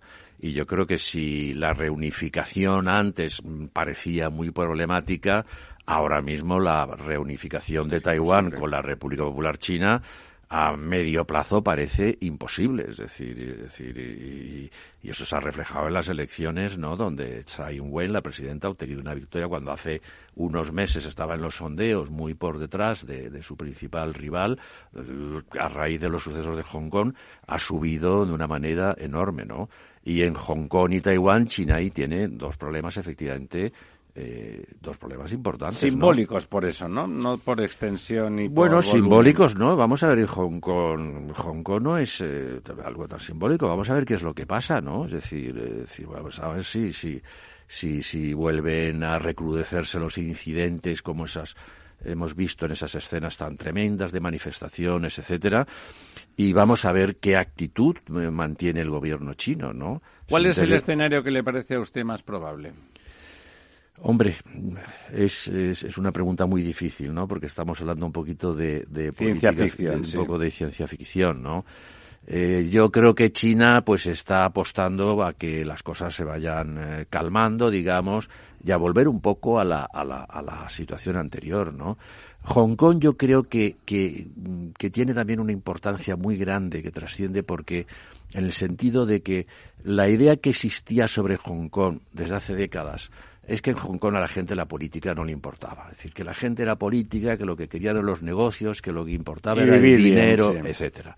Y esa es la idea que ha predominado sobre Hong Kong durante muchísimo tiempo. Y de repente, en los últimos años, ha habido una explosión ahí en ese sentido, es decir, de que no, de que es que el, es decir, el pueblo de Hong Kong tiene unos sentimientos democráticos y una aspiración democrática eh, muy fuerte y eso ha roto, ha roto, digamos, una cierta forma de, de ver el mundo chino, ¿no? De ver el mundo chino eh, que mucha gente pues lo, lo, ve y con mucha justificación por, por, por, la historia, ¿no?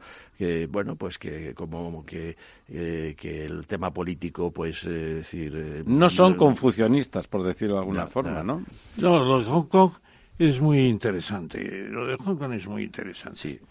yo he estado bastantes veces y he estado con los amigos de la agencia monetaria, porque es una agencia monetaria la que tienen, es moneda diferente del, del renminbi o yuan, allí tienen el dólar de Hong Kong, decían cuando lleguen a un mismo nivel de cambio con el dólar se fusionarán. ¿Qué va? Siguen con su y tienen el common law como derecho, el derecho británico, y tienen la banca internacional seria, no como los bancos eh, en China que que no, no, no sabemos qué hay dentro. No hay bancos en la sombra, el negocio financiero está muy clarificado. Bueno, es como euro, es como un país occidental. Y luego que salen los estudiantes y salen los jóvenes y otros menos jóvenes, organizan toda la que han organizado en seis meses y ganan las elecciones. Claro, y ahora piden cinco cosas. Y la última es el sufragio universal que se mantenga. Y además, yo creo que lo que van a pedir pronto es la revisión del tratado con la Gran Bretaña de cesión. Y algunos están pidiendo la independencia, que todavía está muy soterrado, porque la independencia de Hong Kong es problemática. Pero ya los chinos dicen mayor desarrollo de Shenzhen, que está en el río de las perlas, y menor de Hong Kong. Van a empezar a castigar a Hong Kong, tampoco lo pienso. Ellos no quieren un Tiananmen en Hong Kong. Mm. No quieren que entre el ejército a avasallar y a matar a 50, a 500 un estado, o Un Estado libre asociado al estilo de Puerto Rico, quizá. Déjenme un momento, perdón, don Enrique, dos sistemas. antes de... Diga usted. No, es decir, eh, yo en relación con esto, eh, yo creo que hay que descartar. Yo descartaría un Tiananmen que se vuelva a repetir un Tiananmen, ¿no? una matanza y una Una entrada del ejército por muchos motivos, pero entre otros motivos porque la propia situación de China, es decir, yo vivía en China cuando se produjo lo de Tiananmen, ¿no? ¿Estaba usted en China entonces? Sí, sí, yo vivía entonces en Pekín, era consejero comercial de la, de la Embajada de España, ¿no? Entonces, en aquella época es que eh, en China no había policía antidisturbios. Es decir, es que no hacía falta, ¿no? No hacía falta, no había habido nunca disturbios, manifestaciones. Había disuasión e intimidación. Lo de Tiananmen fue un fenómeno muy extraordinario, muy impresionante, eh, es decir, muy difícil de explicar, aunque haya explicaciones que son muy sencillas. Yo creo que es un fenómeno muy complejo. De repente estalla ahí una protesta popular impresionante, de una manera muy espontánea, además. Es decir, eh, y, bueno, y, al final interviene el ejército, pero por, la falta de preparación del país, de que no está acostumbrado a tratar con manifestaciones, etcétera. No había policías antidisturbios, no había eh, gases lacrimógenos, no había camiones eh, cisterna que echaran agua. Ni espionaje como hay ahora con millones de cámaras que están, que están vigilando todo, que lo, todo, todo lo controlan. Entonces yo creo, hombre, a mí me extrañaría muchísimo que el gobierno de Pekín eh, y yo no lo creo en absoluto que pueda ser tan torpe como para eh, meter los tanques, por de alguna manera, en, en, en, Hong Kong. Yo creo que bueno que intentarán con la policía de Hong Kong, a lo mejor en un determinado momento, si es preciso, reforzándola con fuerzas parapoliciales de, de, de, de la República Popular, ¿no? pero yo descartaría, digamos, un, un, escenario tipo Hong Kong, tipo Tiananmen como desenlace para Hong Kong. En cambio, lo que sí creo que eh, puedes estar de acuerdo, ¿no? Pero lo pregunto con la venia de nuestro director. Eh, todavía los uigures de Xinjiang, que son 25 millones, y todavía los, una minoría. Los Han, que han llegado a Xinjiang, el antiguo Turquestán chino, eh, no tienen todavía la misma cantidad, pero se aproximan. Claro, ellos quieren invadir Xinjiang, que está el petróleo, están los minerales, está todo. Entonces, eh, parece que en campos de concentración debe haber como un millón y medio. Dicen que es una brutalidad. Los tienen segregados. Eso acabará saliendo, en serio, todavía no ha salido. Pero ya en Hong Kong ha habido manifestaciones a favor de los uigures. Y entonces ahí las minorías chinas, sobre todo uigures, los tibetanos son más controlables porque son menos. Pero 25 millones, don Ramón, delante de 1.400 es una broma. Es una broma, pero... ¿En qué hotel viven? ¿En qué hotel viven? Pero ya los chinos Han, de la, de la, de la hegemonía, rama hegemónica de China, los Han, no quieren ir a, a Xinjiang y se marchan. Y el problema es encontrar Hans que se quede en Xinjiang. Don Ramón, déjame que le diga una cosa. Ha apuntado don Enrique, como hemos empezado la conversación eh, al revés de como lo teníamos previsto, y hemos hecho muy bien además, ha apuntado que había estado de eh, consejero comercial en la embajada china. Evidentemente, don Enrique nos acompaña hoy porque tiene un largo currículum que le eh, que le merita como uno de los eh, principales especialistas en sinología de nuestro país. Le pido a, a, don Ramón que haga una breve semblanza para que sepan con quién estamos hablando esta noche nuestros oyentes. Yo creo que ha puesto muchas cosas en el currículum, o por lo menos algunas muy importantes, pero no ha puesto dos que a mí me gustan mucho. Primero, que es técnico comercial del Estado. Como Don Ramón, como ve, no solamente hace siempre lo que le da la gana, sino incluso con el currículum de los demás. bueno, es que me dijiste que me refiriera sobre todo a mi relación con temas China. de China, sí. De temas de China. Técnico comercial del Estado y ha sido profesor eh, en la cátedra mía en, la Universidad Autónoma de Madrid varios años. Bueno, digamos, con Ramón Tamames ha sido mi maestro. Yo he con sido, mucho provecho. Yo he sido profesor, él me invitó. Eh, hace este año se van a cumplir 45 años porque fue Son en ustedes unos chavales. bueno, y aparte de eso, vamos a ver. Consejero de la Embajada de España en China, 87-89. Miembro de la Cátedra China, que es una institución cada vez más importante en Madrid eh, consejero comercial en las embajadas de España en Egipto, Canadá, Países Bajos. Desde fines del 2014 es miembro del Consejo Científico del Real Instituto El, Cano, ¿no? que es nuestro Chatham House, nuestro instituto think tank. Estratégico, sí. Luego ha estado trabajando ocho años en técnicas reunidas, que tiene una importancia para el comercio Juan importantísima, eh, José Yadó.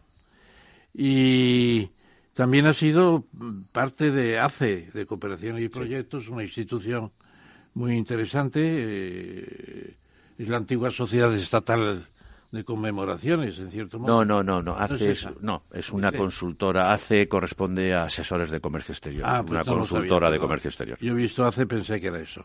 Y luego presidente del Consejo Editorial de las webs Iberglobal Iberchina, Comité Empresarial Hispano-Chino, del Consejo Superior de Cámaras de Comercio, asesor económico de la Municipalidad de Tianjin, que es el puerto de Pekín. ¿Aquí qué hacías? Bueno, yo en un momento dado, digamos, eh, hablo de hace mucho tiempo, eh, dije, China es enorme, es gigantesco, no podemos pretenderlo abarcarlo todo, ¿no? Vamos a empezar por una pieza y importante. decidí concentrar un esfuerzo importante. Yo en la época que fui presidente del Comité Empresarial Hispano-Chino, que dependía de las cámaras de comercio, del lo que entonces era el Consejo Superior de Cámaras de Comercio, y digamos que yo desarrollé mucha actividad y, y, trabajo y realicé proyectos, etcétera, en Tianjin, porque me parecía que era una ciudad, una ciudad como que estaba menos de en primera línea que mejor que Shanghai o que Cantón, etcétera. Ahí es donde pusieron Pero, la primera línea de autobuses alza, alza sí, de Pekín a Tianjin. Sí. Y los chinos por primera vez hace muchos años se acostumbraron a que un autobús salía a una hora determinada y no cuando se llenaba. sí, y ya terminamos. El gobernador en representación de España de la Asia Europe Foundation, autor de cuatro libros sobre China, y persona muy dedicada a temas importantes y muy bien trabajada. Don Enrique, entiendo que ya que no está en su currículum, su mujer no es china. No. No, no, es malagueña. es malagueña y sigue siendo. Y sigue, sigue siendo. y lo ejerce además. Lo, hermano, seguramente con más virulencia que si fuera china. Eh, La pregunta que quería plantearle, o el tema que quería plantearle después de leer su extenso currículum para que entiendan nuestros oyentes que si le damos crédito a lo que usted dice al respecto de China es, está perfectamente motivado, es un cambio que a mí me parece muy importante y que en su momento me impactó, que fue el fin de la política del hijo único. ¿Qué ha ocurrido? ¿Qué ha ocurrido con, con eso? ¿Qué ha significado en, en, en, la evolución contemporánea de China el fin de esa política? ¿Y qué hubiera significado lo contrario? Bueno, pues lo primero que ha significado es una sorpresa en sus efectos, ¿no? Porque se esperaba que con la supresión de, de la política permitir que se pudieran tener dos hijos, ¿no? Eh, pues que iba a aumentar la natalidad, es decir, etcétera, y al, al, al, contrario, es decir, en China hay un, lo comentábamos eh, Ramón Tamames y yo el otro día, ¿no?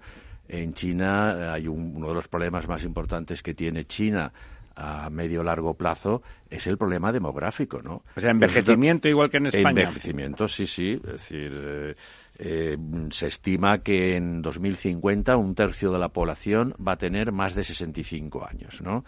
y está disminuyendo el número de nacimientos. Tengo aquí traído conmigo precisamente un artículo porque hablamos de este tema, ¿no? Un artículo porque justo se publicó ayer o antes de ayer, ¿no? Pues el año pasado, por ejemplo, nacieron 14,6 millones de niños, que son medio millón menos que en el año anterior. Y ya son tres años consecutivos en que disminuye el número de nacimientos y mm, se estima que dentro de algunos años, 10, 15 años, no, no, recuerdo ahora mismo exactamente, que la población china va a empezar a disminuir en términos absolutos, ¿no? Entonces, aquí en este caso lo que ha habido es, digamos, un, un, un, un efecto que, que, ha causado una profunda sorpresa, ¿no? Eh, ¿Cómo se explica esto? Bueno, pues explicarse dar un poco pues a, al, al, desarrollo económico. Cambios de hábito, ¿verdad? Exacto, desarrollo económico, la urbanización, eh, el que la gente pues vive ahora en las ciudades, eh, que bueno pues que la que, competencia, la competitividad, la competitividad, que, que pues, sobre todo para las mujeres eh, pues muchas consideran que su carrera profesional va a sufrir como consecuencia, lo cual sin duda es cierto. sí, el frente feminista. No, es así. Realmente una madre tiene unas expectativas laborales menores que una señora que lo, no es madre, Lo que ¿no? pasa, yo me acuerdo de las proyecciones que ha hecho las Naciones Unidas y para el año 1900, perdón, 2098, 2099, 2100 estarían en una población de no llegaría al mi, mil millones. Sí, sí. Increíble, igual que recuerdo, sí, el hijo único permitió que no tuviéramos controlarlo, ¿no? 400 millones de chinos más, que es lo que se calcula. Se hizo el cálculo hace tres o cuatro años, cuando se acabó con la teoría del hijo único. Pues se puede decir que la población haría así una curva de descenso muy fuerte. Yo no creo en eso, porque los ciclos demográficos se pueden cambiar. Y cuando China pero tenga... eso fíjese en Europa lo que está pasando don Ramón pero es que su, en China fe... en estos momentos están todavía haciendo un plan de pensiones para toda la población que no existe. Están haciendo un plan de sanidad. Pero son formas de vida, ¿no? Que no existe. Son urbanitas capitalistas. ¿eh? Tienen que crear el estado de bienestar, que es lo que nosotros tenemos. Están con un problema de educación, las escuelas buenas son carísimas. Cuando se desmontó, o sea, como aquí. Cuando se desmontó el sistema de las comunas, las comunas eran unidades administrativas que daban la vida de todo a la gente. Sanidad, tenían médicos chinos tradicionales, no, no todo esto que tenemos. Acupuntura, etcétera, sí. Pero yo creo que el estado de bienestar dará una, un nuevo ciclo demográfico y se van a ocupar de tenerlo porque si no es el, Don Ramón, en, el colapso. en Europa ha habido estado de bienestar durante medio siglo y de lo que ha habido es una decadencia demográfica. Sí, pero tenemos inmigración y los chinos no tienen todavía inmigración. ni la tienen ni, ni, la ni la quieren, que es un poco el problema, ¿no? Porque era otro de los puntos que a mí me gustaría preguntarle a Enrique, que es el que tiene que ver eh, en la relación, antes comentaba con Rusia, la relación con la India. Porque la India es un país en una explosión demográfica equivalente, pero además es un país donde no, no, ni está ni se le espera ese freno demográfico. Es decir, estos sí que llegan siendo dos mil millones dentro de, en ese 2100 y tal, estos llegan a los 2000, ¿no? Y claro, eh, parece evidente que la, la, gran potencia próxima a la India, que ya en sí misma la India es una gran potencia, eh, es, es, China, ¿no? Y la permeabilidad eh, es difícil, es un país cerrado, China es un país difícil de penetrar y, entre las cosas porque, porque es difícil de camuflarse, ¿no? En el sentido de que hay unos rasgos físicos que identifican... ¿Eres eh, chino o no eres chino? Bueno, oriental, pero vamos, digamos que, que, que hay una diferenciación notable que haría que, que ese colectivo de, de, indios, bueno, entrarían en una especie quizá de, de, subclase social, ¿no? Entonces, ¿cómo, ¿cómo está esa relación, no solo por el conflicto del Tíbet, sino un poco como potencias, ¿no? Como las dos grandes potencias asiáticas eh, que están, eh, pues, revolucionando todo el mundo económico, porque también en la India, pese a que siguen otros esquemas y patrones eh, demográficos, la India también ha supuesto un, una revolución industrial y tecnológica. Pero ahí las, las diferencias sociales sí que son brutales Claro, claro. Sigue el esquema de castas, es otra cultura, otra religión. Hombre, China e India tienen una historia, digamos, la República Popular China e India tienen una historia de, bueno, pues que ha habido sus rivalidades, sus enfrentamientos, incluso en los años 60 llegaron a, a, una guerra, ¿no? A una, a una pequeña guerra, ¿no? Eh, entonces, es decir, eh, yo creo que mi impresión eh, es que India quiere mantener una posición eh, muy, muy independiente, digamos, y mantener sus distancias y tiene sus recelos en este sentido frente a eh, la política china, la iniciativa la nueva ruta de la seda, el que China, por ejemplo, pues se haga con el control de puertos en Sri Lanka, que pueden ser utilizados luego con fines militares, etcétera. Es significativo, por ejemplo, que hace poco, hace unas semanas o pocos meses, se firmó el acuerdo para crear una zona comercial que se llama eh, la Regional eh, Acuerdo Económico eh, Comprensivo Regional, algo así que comprende una serie de países asiáticos, incluyendo Australia, Nueva Zelanda, etcétera, e India que iba a participar inicialmente en esa agrupación que está muy impulsada por China, está muy liderada por China, se retiró, ¿no? Entonces, eh, no sé, es un tema complicado, por supuesto, como volvemos otra vez a hacer un poco política ficción, ¿no? Pero mm, yo no, no sé, yo no vería en principio, tendría mis reservas a que pudiera haber algo así, pues como una alianza sino-india. ¿Y lo contrario? Pues lo contrario, mm, yo no creo que tenga por qué haber conflictos. La presión demográfica, es de verdad que la India, la, India. Lorenzo, es, cierto, ¿no? el crecimiento está desmedido, no hay freno cultural, es al revés, está bien visto, si tú ganas dinero, tener menos de tres o cuatro hijos es que eres un desgraciado prácticamente.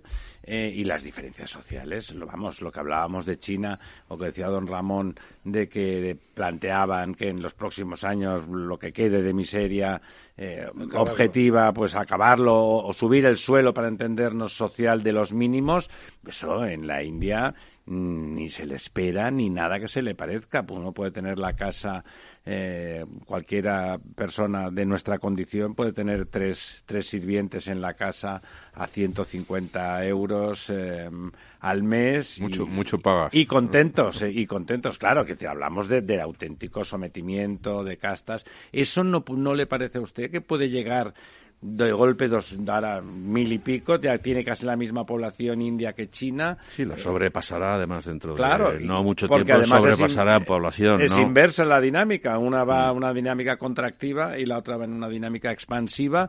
¿En qué momento ahí habrá un, un tope, ¿no? Un, un contacto físico que, que genere fricción. Hombre, yo creo que hay, eh, no sé, hay unas fronteras naturales muy sí, fuertes, está el Himalaya, decir, muy ¿verdad? potentes, eh, las fronteras políticas, ¿no? Es decir, eh, no sé, yo me cuesta imaginar, ¿no? Que pueda haber, eh, que se pueda plantear, no, no sé si se China nunca esto- se ha planteado la posibilidad de, de ocupar de alguna forma India, de colonizarla de alguna manera. No, Para no está en su scope, ¿no? Para nada y además India fue el origen de la decadencia de China, el siglo de la ignominia, porque claro, los británicos se hicieron con la India, echaron a los, a los franceses, los franceses habían echado a los portugueses, nosotros afortunadamente por allí no tuvimos ningún problema. Bueno, Bueno, pues... más que nada, como no estábamos, no tuvieron que echarnos. No, pero los teníamos al lado, los teníamos al lado en Filipinas, bueno. Entonces, lo que pasa es que en la India hay una sensación de, de tradición, de religiones, de castas. Eh, no hay gran espíritu migratorio en comparación con Filipinas o en comparación con Bangladesh. Las eh, migraciones chin indias son muy selectas, van a Harvard y van a California. Bueno, es que a los otros no se les deja entrar porque son prácticamente analfabetos. Y en Bangalore hay un ten- hay un, un Sil- Silicon Valley. En cambio, China no le preocupa nada a la India. China, decían, el imperio del centro. Nosotros estamos aquí, somos el centro del mundo, los más importantes. Estaban contentísimos los chinos, hasta que llegó la Gran Bretaña y la armó, claro, con las guerras del opio, porque el opio es el que producían en la India y los portaban a China. China, sí. O sea, eh, es un tema interesante, China e India. Y la, de- la mayor democracia del mundo, pero donde peor se vive. Bueno, lo de mayor democracia del mundo. Eso lo dice todo el mundo. Bueno, ¿quién lo dice? Porque son Us- mil- usted, Porque us- hay elecciones y don partidos. Enrique, ¿usted cree que es una gran democracia la India? Todo el mundo lo dice. Hombre, yo creo que sí, ¿no? Hay elecciones libres, hay alternancia, es decir... hay- Entre una casta, ¿cuál es? La eh, alternancia hablaba entre usted partidos, antes ¿no? Pero votan todos, votan todos. Y está el partido del Congreso y está el partido de, de Modi. Le voy a llevar a pasear por, por Bombay. Yo he estado en Bombay también. Le voy a pasear y va, vamos. Lléveme a otro sitio más divertido. Pues, pues muy divertido no es, porque ves allí los contrastes, no son contrastes, son los siguientes. Y ¿no? mayores en Calcuta. Bueno, Sobre el tema de- descomunales. Sobre el tema de China e India hubo una incluso, no sé si se acuerdan, una época que se hablaba de Chindia, que se acuñó un concepto hará 10 o 12 años, eh, que yo creo que fue un concepto mm, construido de manera bastante artificial, con una base poco sólida, ¿no? Pero se hablaba un poco, bueno, pues fue cuando también India eh, adoptó medidas de reforma económica importantes y empezó a crecer con fuerza, ¿no? Y se habló, pues eso, de un posible bloque o de una posible alianza, etcétera. Yo creo que fue una construcción Los artificial. tiempos de Nehru. De Nehru y su familia un poquito Gandhi. más tarde, yo creo que hace Sí, unos más 10, tarde, ¿no? 10, Familia 15 Gandhi años. Sí, sí, sí. Claro. Y Yo creo que, que, bueno, que era, no sé, que era, resultaba muy vistoso hablar de India, Sí, ¿no? Y era resultaba muy, chistoso. muy vistoso, vistoso, ¿no? Vistoso digo, ¿no? Y luego, bueno, pues podía parecer así un poco sensacionalista y tal, decir, bueno, pues pueden constituir, pues claro, una alianza Una de los dos. superpotencia, Exacto, sí. los dos países más poblados del mundo, ¿no? Pero hay enormes diferencias entre ellos, mm, culturales de entrada, religiosas, eh, políticas, etcétera, y ahí eso pues también hay una historia de decir en el que ha habido sus eh, enfrentamientos y sus choques, ¿no? La mayor democracia del mundo, pero Modi les quiere quitar la nacionalidad a los musulmanes de la India, que son 150 millones, por Sí. cierto. Bueno, Claro. ya sabe usted que ahí la separación y- y- Pakistán y tal con Sí. India en la época del imperio es por religión, ¿no? por terminar... el- Sí, no, por favor. No, no tanto, bueno, yo quería enfocarlo más por ese lado más geopolítico, el caso de Rusia, el caso de la India, pero hay otro país en, en, en Asia eh, que tiene una importancia creciente, sobre todo por, por el peso demográfico que está ganando, que es el caso de Indonesia, ¿no? Eh, las relaciones con Indonesia también Musulmanes también. Eh, son, hay una barrera, hay una Suaves. bueno, pero hay una barrera cultural, religiosa, etcétera, y, y- y, bueno, pues da la sensación de que ahí hay otro foco de futuro conflicto, ¿no? Las relaciones tampoco son lo fluidas que podrían o deberían ser y, y- y, bueno, pues es un país que cada vez cobra cobra más importancia, ¿no? Al final hay un peso de la fuerza, ¿no? ¿Cómo, cómo está estas relaciones con esa otra potencia regional, ¿no? Hombre, yo sigo eh, desde mi personal observatorio, como diría, como diría don Ramiro, lo sigo todo. Desde el balcón, desde el balcón de la planta séptima en Fleming 16. Desde, desde- bueno, el caso es, ¿sabían ustedes que la capital Yakarta va a dejar de serlo? Y que va a hacerse la nueva capital en Borneo? Porque Yakarta se está hundiendo. Y además con el cambio climático los barrios, en cuanto empieza a llover, se inunda todo. Es una, una cosa lamentable lo que está pasando en Java y concretamente en Yakarta. Bueno, y ahora tienen un buen presidente eh, que está pensando a largo plazo, pero Indonesia no tiene fuerza, no tiene base militar. Al fin y al cabo, la India tiene la bomba atómica. Son doscientos y pico Eh, millones. Y luego tienen 300 problemas millones. también regionales muy importantes. Los independentistas de Sumatra del Norte hace, los independentistas de, de la mitad eh, occidental de Nueva Guinea, que es el 10% del país. El independentismo es una plaga que debilita a los países que la sufren, como sabemos. Sí, pero es que, aquí. claro, ahí sí que puede haber derecho de autodeterminación, porque era una colonia holandesa, como todo el mundo sabe, y eh, Indonesia se independizó el año 46, pero Guinea, eh, Nueva Guinea, el trozo holandés, se entregó 8 o 10 años más tarde, y hay una semilla muy, muy mm, independentista. Pero, en fin, yo creo que no están, no hay términos de comparación. Eh, están todavía muy, muy por debajo de una mínima potencia. Mínima potencia. Nosotros les vendíamos muchos aviones de los que hacíamos en Getafe. Bueno, yo creo que llegó a haber incluso una fábrica de Fábrica casa en a Indonesia, ¿no? A media una Sí. Nurtani, o no me hace que era con una empresa indonesia. eh, yo Importante, creo- ya al final. y yo creo que llegaron a fabricar allí, si no recuerdo mal, llegaron a fabricar aviones, Aviones, casa, sí, aviocar, etcétera, ¿no? Sí. Don Enrique, lo que usted comentaba de, de ese apartamiento desdeñoso de, de la India, de esa última especie de voluntad de acuerdo liderado por, por China, nos indica un poco una cosa que puede parecer sorprendente, y es que no haya habido un gran movi- movimiento de, no diré de unificación, pero sí de, de colaboración económica, no diré un mercado unido asiático, pero sí bueno, eso que de alguna forma pretendió con ese banco de infraestructuras que pretendía hacer China, donde iba a poner un montón de dinero, realmente. Bueno, que ha hecho, que ha hecho el está, Banco exacto. Asiático de Inversión e Infraestructura se ha puesto en marcha y está funcionando, ¿no? Y, y eso como el España gen- es miembro del banco, por ejemplo. algún germen, ¿le parece que hay algún germen o las culturas y los países son eh, tan aislacionistas, tan desdeñosos con lo que no son ellos mismos? Es verdad que uno piensa, si lo conoce, en China y en India, y podrían estar en planetas distintos, ¿no? Directamente, ¿no? Pero también con otros países, o de golpe ese mundo musulmán que está como impostado en, en medio de Asia, que, que, es, que es en sí mismo muy poco musulmán, ¿no? En su propia naturaleza, su, la historia de sus pero, culturas. pero no solo está Indonesia, está Malasia. Por y- eso, ¿no? Ese, esos- ese, ese Bueno, paquete, está- ¿no? En la propia China hay una población musulmana apreciable, ¿no? En la Sí, parte más, más occidental, ¿verdad? Sí, no, incluso eh, Y en el norte. En, en otras partes de China también, ¿no? ¿Hay alguna posibilidad de que Asia encuentre un camino de colaboración continental y sin recelos? Claro que necesariamente tendría que estar liderado por China.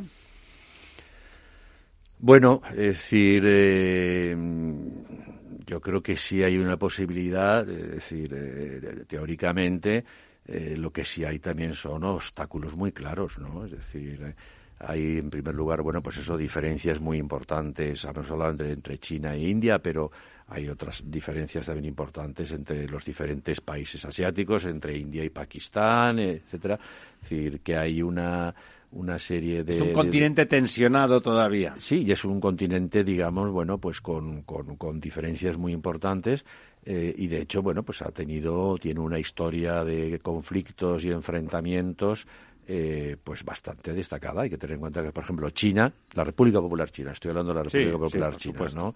En su historia ha tenido enfrentamientos, ha participado en lo que podemos llamar conflictos armados, pues en Corea, la guerra de Corea, con Rusia en los años 60, eh, con India en los años 60 también, eh, con Vietnam en 1979, con Taiwán ha tenido sus pequeñas escaramuzas militares, bombardeos de las islas de Taiwán que están más próximas que, y Matsu, sí, efectivamente, ¿no?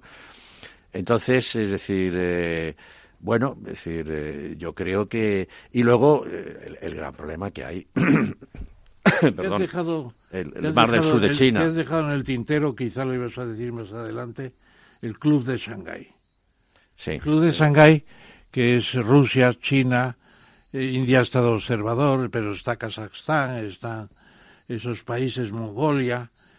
Eh, quizá pensaban que se iba a hacer una OTAN, pero no ha prosperado. ¿O un Club de Roma? Sí, no, no ha prosperado. El Club de Roma es un think tank, hoy en decadencia, sí, lo digo como origen de, de aquella. No, no, el Club de Roma es otra cosa, era un think tank nada más. Aurelio Pechey era un soñador, un fantástico, era un personaje extraordinario. Y luego el club ha, decaído totalmente. Pero el club de Shanghái se quería hacer una especie de OTAN, algunos no, no ha cuajado. No, no. Eh. China tiene su proyecto militar, Rusia tiene su proyecto militar eh, la India tiene su proyecto militar, no, encajan, no encajan. Y no hay un enemigo común. Porque aquí la OTAN fue por, porque estaba la, Unión Soviética, claro. bueno, y en Asia está el problema de las reivindicaciones que han sido mencionadas antes por Ramón Tamames, ¿no? Las reivindicaciones territoriales chinas en, el, en todo lo que es el mar del sur de China, que la llevan a una situación de conflicto con, con numerosos países de la zona, ¿no?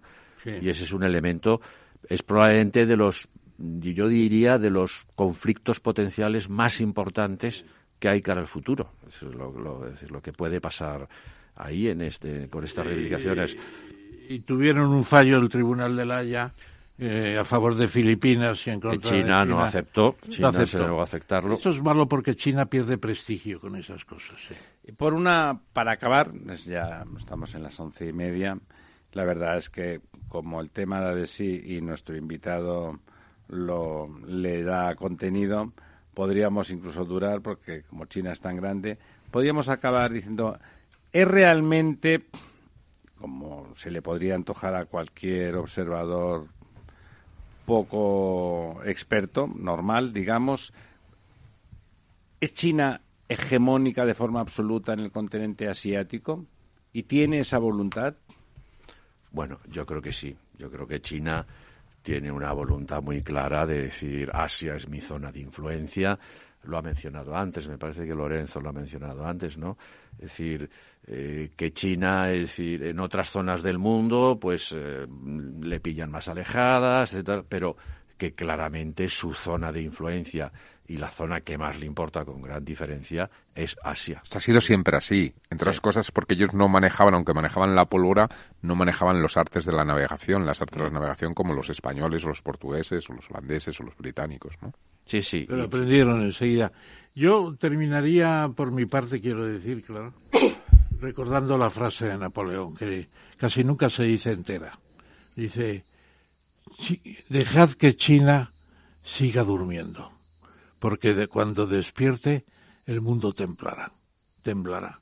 La frase de Napoleón, que fue el, moto, el lema de aquel libro de fantástico de Dalean Perifit, ¿no? Fantástico libro. Cuando, cuando De Gaulle reconoció a China, que no, no lo reconocía nadie en Europa.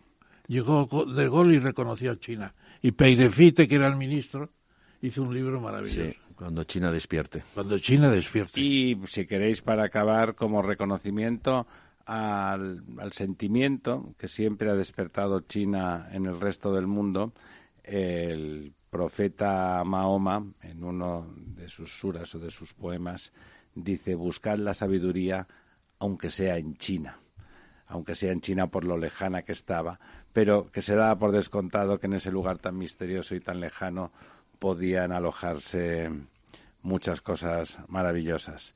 Don Enrique Fanjul, muchísimas gracias. Esperamos contar con su, bueno, con su docta experiencia al respecto de China y seguramente podremos hablar de, de, muchas más cosas de las que no le hemos dado ocasión, porque dado que su mujer no es china, seguro que sabe usted de muchísimas más cosas. Muy buenas noches. Volvemos en dos minutos con el profesor Tamames en el Quid Pro Quo. La verdad desnuda, con Ramiro Aurín. Inversión inmobiliaria acompaña al mercado inmobiliario en este nuevo ciclo. Todos los jueves de 10.30 a 13 horas, el inversor encontrará las claves para realizar su mejor inversión. La mañana de los jueves en Capital Radio tomamos el pulso al sector inmobiliario. Noticias, análisis de mercado y debates donde los protagonistas del sector podrán contar en primera persona los retos a los que se enfrenta el ladrillo. Inversión inmobiliaria pone la voz al sector inmobiliario. Aquí en Capital Radio. Esto te estás perdiendo si no escuchas a Luis Vicente Muñoz en Capital, La Bolsa y la Vida. Yo creo que Pedro está tan contento con lo que tiene ya de cinco ministros y su vicepresidencia que va a ser facilón. Ramón Tamames, catedrático de Estructura Económica. No te confundas. Capital, La Bolsa y la Vida con Luis Vicente Muñoz, el original. ¿Sabes cuál es el mejor dial para escuchar Capital Radio? Tu móvil. Ya tienes disponibles las versiones de iOS y Android de Capital Radio. Y si quieres escucharlas en tu coche, lo tienes muy fácil. Empareja el Bluetooth de tu coche con tu móvil o tableta, entra en la app de Capital Radio y ya lo tienes. Escucha Capital Radio en digital. Y si te preguntan qué escuchas, no lo dudes. Capital Radio.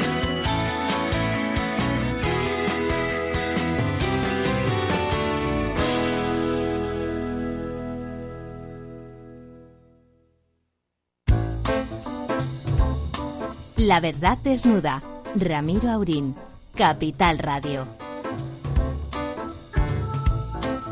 Bueno, aquí estamos de vuelta y la verdad es que con la cantidad de cosas, don Ramón, que teníamos que eh, haber comentado de, política nacional. Y bueno, brevemente, aunque nos quedan 20 minutos escasos, además del quid pro quo que tenemos preparado, quiero que me comente usted algunas otras cosas. Hoy, a, a pesar de, que el recorte ha recortado 50 euros respecto de la propuesta inicial, eh, el acuerdo que tenía el señor Sánchez con Podemos con respecto al salario mínimo interprofesional, que se supone que lo iban a subir hasta los 1.000 euros, lo han subido hasta los 950.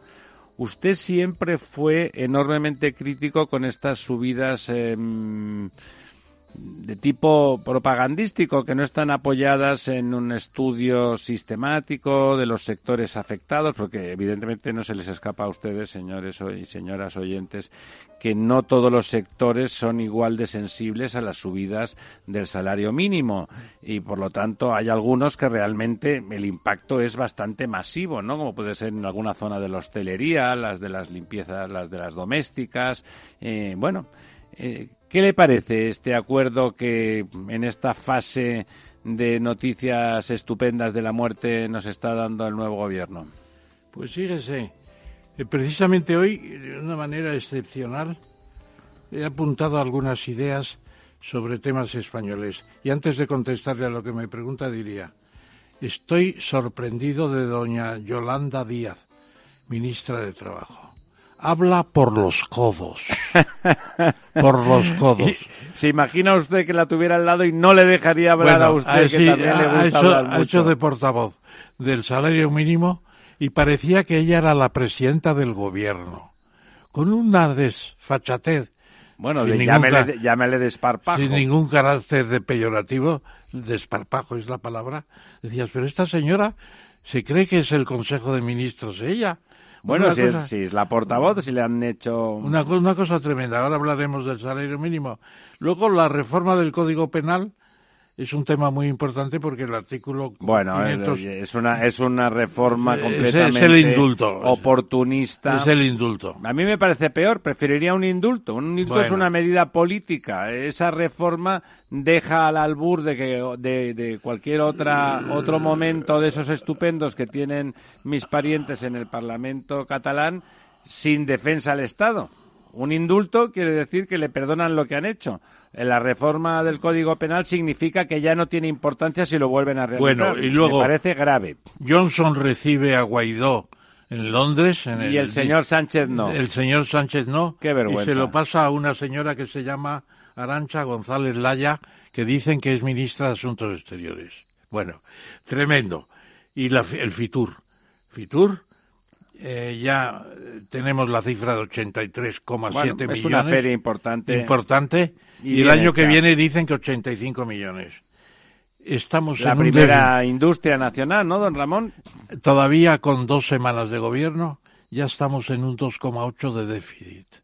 Y el 3 volvemos a la vigilancia del PIB, claro. Bueno, vamos a caer en el 3 o más del 3 Eh, seguro, La ¿no? semana que viene. Se aceptan apuestas, La semana claro. que viene, claro.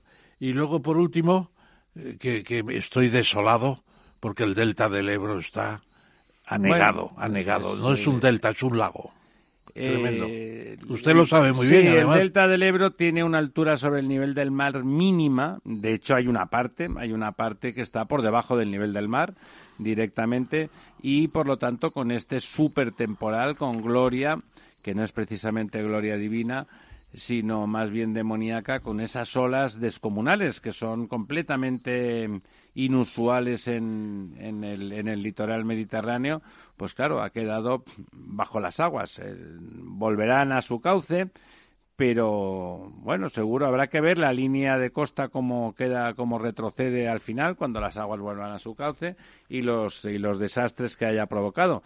En el delta del Ebro son más visibles, porque insisto, apenas se levanta unos centímetros por encima del nivel del mar, o algunas decenas de centímetros, eh, pero, pero en el resto del litoral, el litoral valenciano ha quedado devastado. Las playas de la Malvarrosa han quedado maltratadas. Aquellos restaurantes estupendos donde nos encanta a todos comernos las paellas en verano eh, han sufrido muchísimo. Playas enteras en otras poblaciones, creo que como Gandía, han desaparecido. Se supone que algunas medio volverán. Ha sido un desastre grande. Bueno, pero tenemos que ir preparándonos para esto porque... A cambio, a cambio los pantanos probablemente en el Levante, que siempre están muy fastidiados, se han llenado. Yo pasé el se han otro llenado día bastante. yendo a Valencia y el embalse del Júcar daba gusto ver cómo ha crecido. En las cabeceras del Tajo probablemente también haya crecido bastante. Fíjese usted, que es el más mayor de la mesa, eh, el mes de enero era el mes seco por antonomasia. El mes de aquellos anticiclones tremendos de cielos azules y un frío del carajo, pero, pero real, pero no llovía nada. Era un mes muy seco. Y en cambio, este mes de enero se ha convertido en una especie de, de, de tormenta tropical, de extraño septiembre o de extraño octubre, ¿verdad? Estupendo.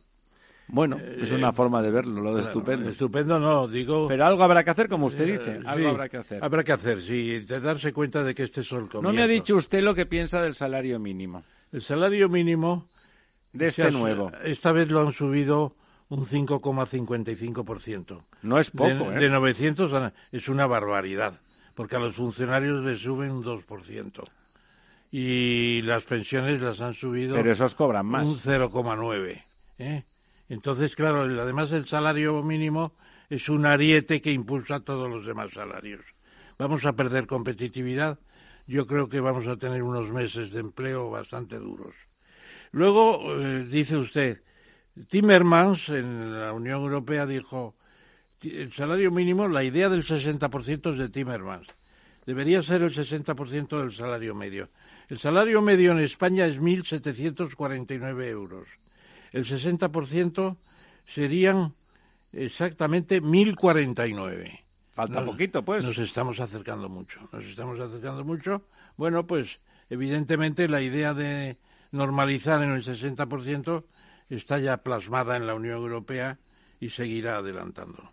Ahora, yo creo, eh, Garimendi y el del presidente del CEPIME, que no sé cómo se llama, pero aparecieron los dos, Cuervas, ¿no? Se llama. eh, sí, dicen, bueno, es menos malo que subir a mil, que es lo que querían. Sí, claro. pues es, es verdad Es que a mil sería más grave es desde el punto de vista del empleo. malo. Bueno, vamos al quid pro quo eh, rápidamente. Sobre China hemos hablado bastante. Ha adelantado usted que el pacto Estados Unidos-China amenaza, amenaza si se concretan esos 200.000 millones de compras po- de, por parte de China a Estados Unidos, los tendrá que quitar de algún sitio. Y usted, Pero fíjese, fíjese en su opinión, nos costará 2.700 millones, ¿no? Bueno, es que estamos ya en 6.300 millones de exportación a China, que es mucho. Hemos pasado de 2.000 el año 7 a 6.000, eh, triplicado, ¿Cuánto exportamos en total, triplicado Ramón? en 11 años. ¿Cuánto exporta a España? Casi 7.000 millones de euros. No, digo, digo en total. Ah, 300.000. Bueno, pues es poquito todavía. ¿eh? Es Pa- poquito, para un país que es el es- 20% de la Eh, población expor- mundial. Exportar a China bienes físicos Es muy difícil, difícil. es difícil. No computamos aquí lo que venda, eh, por ejemplo, Inditex en China o los trabajos que puedan hacer técnicas reunidas en refinerías. No, eso no lo es aparte. es- eso es aparte. Son, eh, digamos, productos fabricados en China que no tienen nada que ver con el comercio exterior y luego eh, están en la, en la balanza de, de servicios que es distinta de la comercial. Bueno, pues a pesar de todo, si estamos exportando Mucho. eh, 300.000 millones y solo 6.000 y pico a... Es un 2%, ¿no? Es un 2% Bueno, esto es- al 20% de la población mundial. El, el haber pasado de 4.800 No, está bien, es una buena cosa, los sin dos duda. últimos años han sido muy buenos por el porcino y por el cobre. Bueno, Don, don Ramón, lo que ¿cuán- pasa ¿cuánto es- ganan los europeos? ¿cómo? ¿Cuánto ganan los europeos? ¿Somos pobres con respecto a los europeos? No, no somos pobres en absoluto. Bueno, hablo Pero- cuando digo pobres, ¿qué dinero tenemos en el bolsillo nosotros? ¿Qué dinero tienen los europeos? ¿Qué europeos están por debajo Hombre, de va desde nosotros? Dinamarca de 3.270 de sueldo medio a eh, Bulgaria 457. Es decir, el gradiente es de siete veces. Pero hay, hay un break ahí que, que se corta en Chipre, de 3.270 a casi la mitad, que es Chipre. Bueno, hay un continuo. Y de golpe, de Chipre, de 1.658, ya se pasa a Eslovenia, que tiene 1.062, y que ya va bajando de una forma lineal hasta Bulgaria con los 457. Bueno, son los países que se han ingresado. este, ¿verdad? Son los Bueno. pa- no, son los países del Tratado de Lisboa, perdón, de Atenas, de 1984, que se aceptó en bloque a los que habían estado en la órbita Pero soviética. bueno, Portugal también, sorprendentemente, También. nosotros tenemos 1.749 y Portugal, que es un vecino, no, hay una diferencia tiene importante. 925, es que ¿eh? Todavía hay clases. Es casi el doble. Todavía hay clases de países, aunque Portugal está creciendo mucho y bien además. Hombre, tiene margen pero- de crecimiento, Pero claro. le queda le queda mucho recorrido para El alcanzar sueldo esto. medio en Portugal, señores, es 925 euros. Eso quiere decir, don Ramón, que con esa ley estupenda de exenciones fiscales que han hecho para los que queramos eh, tener un piso en, en Portugal, con esos sueldos debe ser muy cómodo y muy barato, ¿no? Vivir en Portugal. Bueno, se lo preguntaré a mi amigo Cristian Careaga, que se ha comprado un piso, una casa entera en, en este pueblo, Elvas, al lado de Badajoz. Eh, están subiendo mucho los precios. El Hombre, efecto, claro. el efecto Madonna. Claro, claro, está llamando el- ese efecto. Madonna. ¿Madonna se llama? Claro, Madonna, porque se compró una casa en Lisboa y todo el mundo se fue a Ah, comprar. Madonna también. La, la actriz de cine. Yo creo que, que el, que el efecto es el- las ventajas fiscales. Las ventajas fiscales las tenemos también en España y están funcionando. ¿eh? Se les concede la residencia si invierten más de una determinada cantidad. Pero no tienen ventajas fiscales. Tienen No, ventajas de No, nacionalización. más que fiscales son de residencia. Claro, pero nosotros si nos vamos a Portugal nos ponen, no nos cobran durante no sé cuánto tiempo. Está muy bien, ¿eh? Está muy bien. Usted Sí. que está jubilado, bueno, pues usted porque es muy madrileño, pero si no, seguro No, que a su señora esposa le encantaría vivir Además, en a mí en. Portugal no se me ha perdido nada.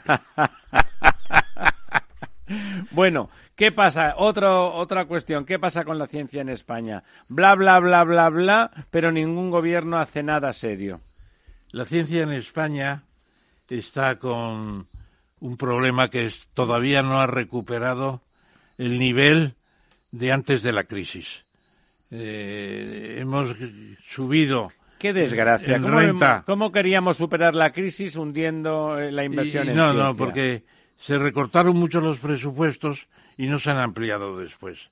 Claro, ahí están el, el ¿cómo se llama? El astronauta y el californiano.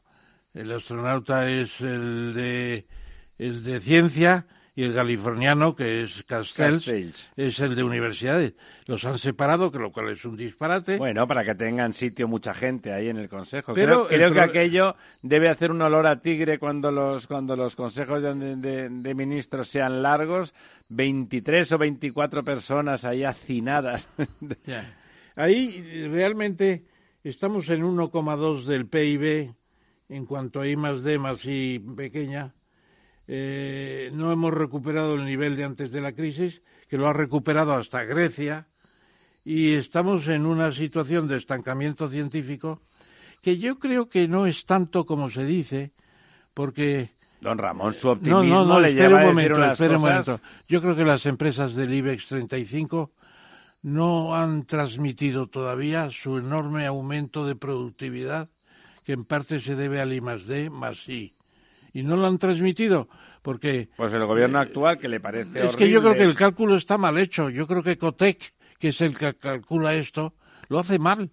Yo creo que, por no. ejemplo, las empresas como Técnicas Reunidas o TIPSA o, qué sé yo, ACC o las que sean o FCC, están subiendo mucho en tecnología y, y desarrollando principios científicos incluso. Eh, tenemos una noticia por ahí después. No se me este ponga tema. usted tan nacionalista, No, lo no, que no, hay que ser yo- objetivo con yo- esas yo- cosas. Es que es, es, es, es increíble, las exportaciones de servicios y de ingeniería son formidables. Y eso no se concibe si no hay un núcleo de empresas que Pero sí usted- tienen... Usted sabe que este gobierno, por lo menos una parte del mismo, eh, un- algún vicepresidente como mínimo y, con la connivencia necesaria del PSOE, eh, que le parece que, que el IBEX 35 es la bicha que picó al tren. Bueno, sí, porque tienen un- unas ideas fijas. Bueno, el, PSOE no, es el de la coleta, el marqués de Galapagar. Por ejemplo, ¿usted sabía que, que la organización europea que ha participado en más proyectos LIFE es española y que se llama ACBAR? Que el 25 aniversario de los proyectos LIFE europeos se celebró en Barcelona porque la Unión Europea quiso hacerlo en la sede de la empresa, de la organización que, en que más había participado en proyectos de investigación LIFE. Bueno, pues todo eso se quiere Bueno, aniquilar. y, todo y eso se la, quiere eh, aniquilar. la empresa europea de, del espacio pues tiene cantidad de proyectos españoles y la, la dinámica de las empresas de espacio en España llega a la, a la, a la NASA perfectamente. Yo creo que está mal calculado, yo insisto en eso. Bueno. Y desde luego hay un núcleo en la el IBEX 35 muy bien preparado, como por ejemplo Grifols. Grifols ha, sí, ha sí. innovado enormemente en todo es eso. un clásico, sí, o seguramente Repsol, que en su actividad cotidiana necesita mucho de ese I más D. Bueno, don Joaquín Leguina es uno de esos personajes fantásticos. Le vamos a traer un día. Sí, eh, Joaquín es una persona estupenda como usted, no tiene pelos en la lengua y no le tiene ni ha tenido ningún problema en transitar transversalmente sobre la política española sin juliganismo. ¿Qué dice, qué dice don, don Joaquín Pues de los de- resultados del 2019? Nos ha dicho algo que nadie suponía. Yo no lo he visto en ningún otro sitio. En, el, en el- la votación en el Congreso, en la segunda votación, votaron sí eh, 10, eh, bueno, 160. Los representantes de, sí. Exactamente. 167 diputados de sí. Cuya, cuya representación es de 10,9 millones.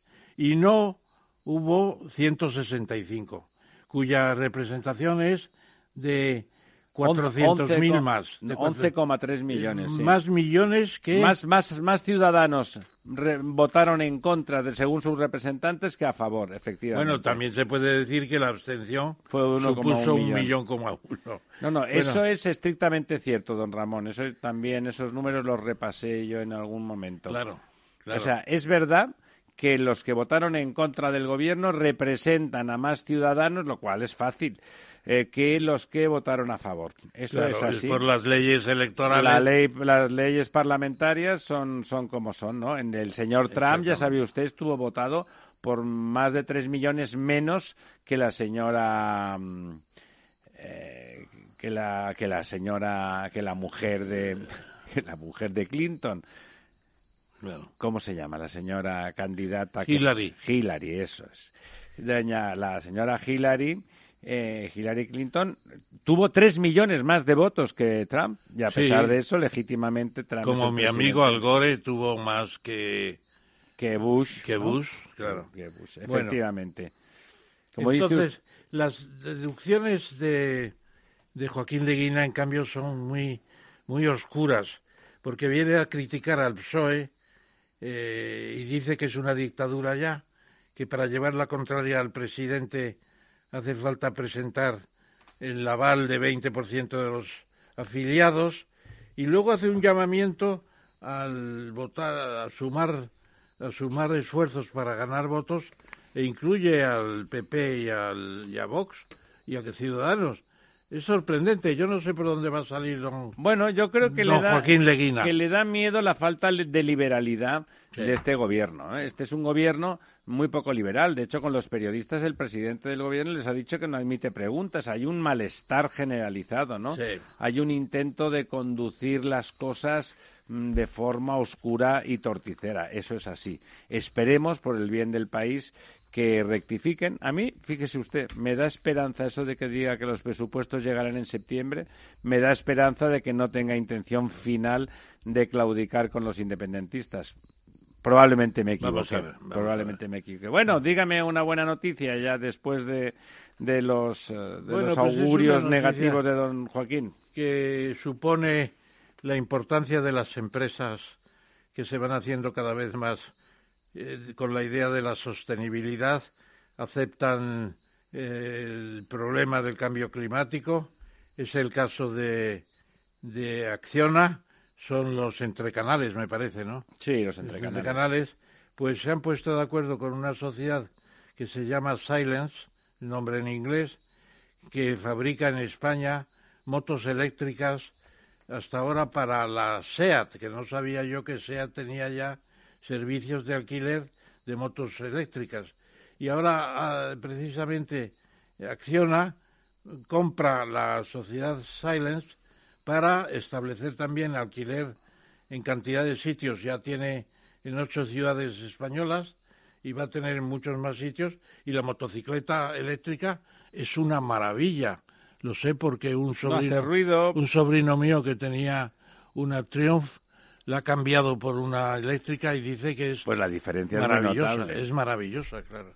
Entonces, eh, en cambio, Acciona, es importante señalarlo, y a mí me parece muy razonable, dice que no va a invertir en el AVE, que invertir en el AVE contra la Renfe y la SENSEF francesa es, un disparate, es, es un disparate, y que además tendría que invertir 500 millones de euros en material rodante y dice que no, que es un inmovilizado tremendo para un mercado que no va a ser tan grande a pesar del low cost. Bueno, a pesar de que pudiera ser grande, tiene razón que los competidores son formidables y tienen un expertise descomunal. Tanto la sociedad francesa como la española llevan toda una vida eh, gestionando los ferrocarriles y como se pongan serios probablemente sean imbatibles. Bueno, amigas, amigos, hemos intentado desnudar la verdad, en este caso una verdad oriental casi todo el tiempo y hemos acabado comentando brevemente. Hablaremos más del gobierno que seguro que nos dará ocasión el próximo miércoles. Os esperamos, les esperamos. ¿Y puedo hacer un anuncio? Por favor, anuncie usted lo que le Mantengo una relación muy buena con el embajador británico, epistolar, y es posible que venga después del 31 de, de enero, del 31 de, de enero, sí. Es que está cerca ya. Está muy cerca, sí. Hablar del el- Brexit, por hablar supuesto. del Brexit, ¿eh? Bueno, pues Vamos esperemos. Hablaremos de una cosa triste como el Brexit. No necesitaremos intérprete porque habla un español como el de usted y el mío. Estupendo. Muy buenas noches.